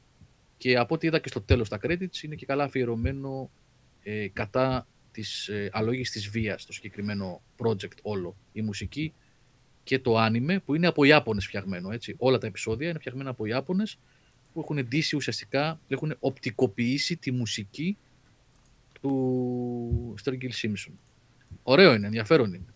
Και ο ήχος είναι καλός και το γεγονός ότι έχουν διαφορετικές τεχνοτροπίες σε κάθε τραγούδι, ενώ το, το σκίτσο έτσι, είναι τελείως διαφορετικό κάθε φορά σε κάθε τραγούδι και η κατάληξη ενδιαφέρουσα γενικά όλο αυτό το concept. Έχει Αυτά. ενδιαφέρον. Κώστα, εσύ, έχεις κάτι; Δεν έχω κάποια σειρά. Βασικά έβλεπα κάποια επεισόδια της σειράς. Δεν ξέρω αν... Δεν Άρχισε ακούσαμε ποια να σειρά τα- συνεχίζει να κόβεσαι, Κωστή. Το... σα- Ε, δεν ξέρω τι γίνεται σήμερα. Δεν, δεν με θέλει. έχω ξεκινήσει και να 'δα τη κάποια επεισόδια από την πρώτη σεζόν ε, ξέρω, ξέρω, κυνήγι μαγισσών και τέτοια. Ε, περίεργη. Ε, δεν ξέρω αν υπάρχει, αν υπάρχει και στην Ελλάδα για να είμαι ειλικρινής, γιατί στο Netflix βλέπω. Mm-hmm. Αλλά δεν ξέρω αν δεν έχουν φέρει εκεί κάτω. Καινούργια είναι ε, σειρά, το Σάλεμ. Όχι, δεν είναι καινούργια. Είναι παγκιά σειρά η οποία έχει τελειώσει κιόλας. Είναι, ήταν τρεις σεζόν νομίζω κιόλας. Ε, δεν ξέρω, είναι περίεργη. Δεν θέλω να βγάλω ακόμα σε περάσματα. Γιατί κάπου μπλέκονται λίγο, κάπου μπλέκεται η πραγματική μαγεία, ε, ο πουριτανισμός και οι περίεργες τάσεις εκείνης της εποχής. Ε, πιάνει λίγο ατμόσφαιρα, αλλά και πάνε δεν ξέρω, δεν είναι αυτό που φανταζόμουν ακριβώς. Τώρα θέλω να φτάσω μέχρι το τέλος, ας πούμε, για να έχω πιο ασφαλή συμπεράσματα. Αλλά δεν είναι, μόλις να δείτε ξεκίνησα, έχω δει τα τρία πρώτα. Το The Boys που λέει ο Βασίλης εδώ πέρα ο φίλος, ε, το έχω βάλει και εγώ στο πρόγραμμα Βασίλη. Είναι ωραίο, είναι ωραίο, εναλλακτικό. Το Joker που λέει ο Jim Pangiar, το είδες, το Joker έχει ανοίξει. Τι πέμπτη δεν ανοίγει. Όχι, ε, ε, για Αγγλία, για ναι, ναι. Αγγλία τώρα βγαίνει Παρασκευή, Ελλάδα, δεν νομίζω Τετάρτη. Έχει ανοίξει την Ελλάδα, έχει ανοίξει. Έχει ανοίξει νομίζω, γιατί το είδα σε... Είχα ανοίξει την εφαρμογή κινηματογράφου και μου το εμφάνισε. Αχα. Ναι, πρέπει να παίζεται ήδη. Ε, Μπόλεκ που λες παραπάνω ενώ στη προηγούμενη συζήτηση που λέγαμε για Dwayne Johnson και λες ενώ ο Άρνολντ έκανε ο σκαρικός ρόλος, φυσικά όχι. Δεν νομίζω να υποστηρίζει κανείς ότι ήταν ο σκαρικός ηθοποιός Βαζενέκερ. Όχι, όχι, Αλλά λέει... στους ρόλους... Ε; Ναι, αυτό που λέει ο Νικόλας ήταν ότι πρόσεχε από ένα σημείο και μετά, έτσι, από το Commando και μετά δηλαδή, και από το Rod Deal. Έτσι. το Rod Deal, ναι. ναι. Και το Hercules. Ε, ναι, ήταν για τους ρόλους που έκανε ήταν δανεικός και έπαιξε κλασικές ταινίες, σε ταινίες που έχουν γίνει κλασικές πλέον ταινίες δράσης. Ε, Total Recall, Terminator, ε, Predator.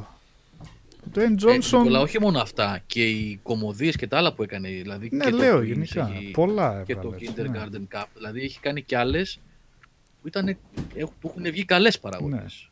Ναι. Έχουν αντέξει το χρόνο. Ο Dwayne Johnson δεν νομίζω να έχει παίξει κάποια τέτοια ή αν θα θεωρούνται τα Fast and Furious κλασικά σε, σε μία δεκαετία ξέρω εγώ. Σε καμία περίπτωση δεν έχουν τη δυναμική. Έκανε και το Baywatch. Το Joker πάντως βγαίνει Τετάρτη από ό,τι βλέπω. Α, Τετάρτη. Τετάρτη, οκ. Okay, τετάρτη. Okay, okay. Ποιο αυτό Joker. Ναι, πρέπει να έχει κάποιες ε, πρώιμες προβολές νομίζω τώρα στην Ελλάδα. Όποιοι βρήκαν εισιτήριο, κάποια πρεμιέρα. Ε, θα, θα το δούμε και αυτό. Ε, το περιμένουμε με την υπομονησία το Τζόκερ βασικά. Πολύ. Σαν ιδέα τουλάχιστον φαίνεται πολύ ιδιαίτερη και με τους συντελεστές που έχει. Και έχει πάρει διθυραμβικές κριτικές. Βέβαια και στο παρελθόν δεν έχουμε πάθει από τέτοιες διθυραμβικές κριτικές, αλλά ε, το περιμένω να το δω με πολύ αισιοδοξία. Έχω yeah. κλείσει ήδη εισιτήρια αυτό για Παρασκευή. Και το Αντάστρα και εγώ τα περιμένω. Το Αντάστρα θα το δω αύριο για να το δούμε και αυτό. Ε, κάτσε ένα σχόλιο. Α, ο Γιώργος Τιτάκης λέει όποιος θέλει να δει σειρά High Fantasy έχω να του προτείνω το Legend of the Seeker. Το ξέρει κανείς, δεν το ξέρω αυτό. Τι είναι Γιώργο για μαθητές, γράψτε μας λιγάκι. Δεν το έχω υπόψη μου. Legend of the και γράφω έτσι The Legend στο Google, The Legend of Zelda. ε, Breath of the Wild θα σου βγάλει κιόλας εσένα ναι, κατευθείαν. Κατευθείαν, ναι. Το Ad Astra λέει μεγάλη πατάτα ο Revolver Ocelot. Ναι. Ναι. Τόσο πολύ.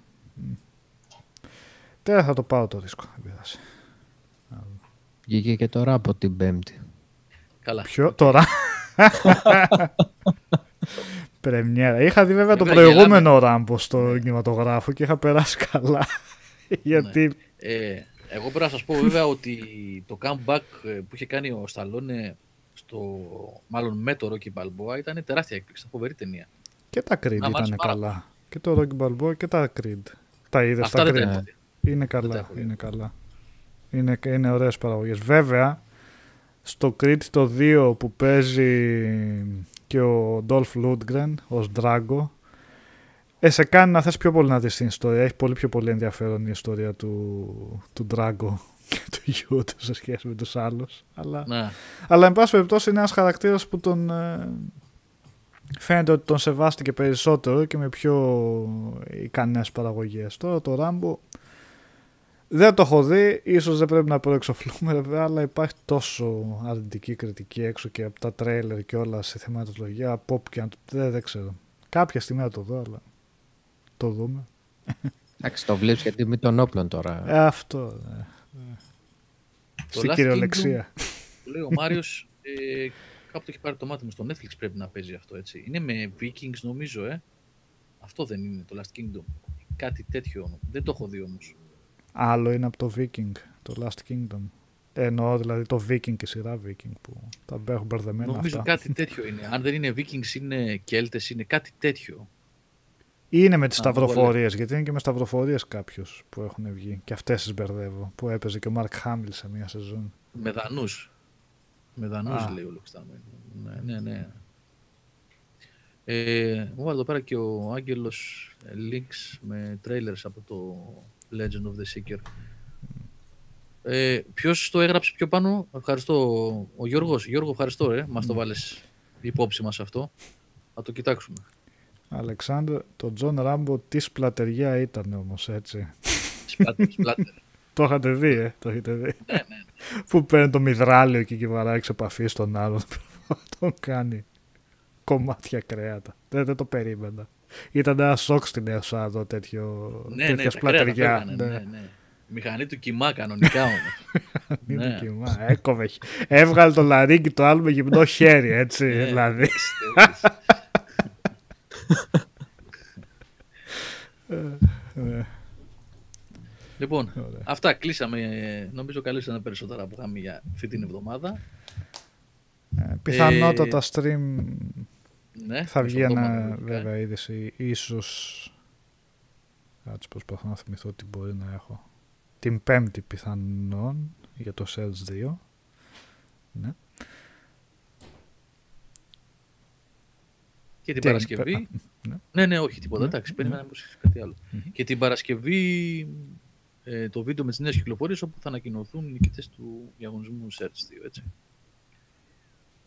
Και έχουμε και αρκετά reviews αυτή την εβδομάδα. Ο Κώστας δουλεύει το Dragon Quest 11, έχουμε το FIFA 20 που δουλεύει ο Χριστός Λιάπης ε, και αρκετά ακόμα. Θα τα δείτε μες τη εβδομάδα. Και Code ξεκινάμε και Vein δουλεύουμε αύριο. καινούργια παιχνίδια. Είπαμε Concrete Genie, ε, Breakpoint ξεκινάει ο Χρήστος που είναι στο μικρόφωνο τώρα.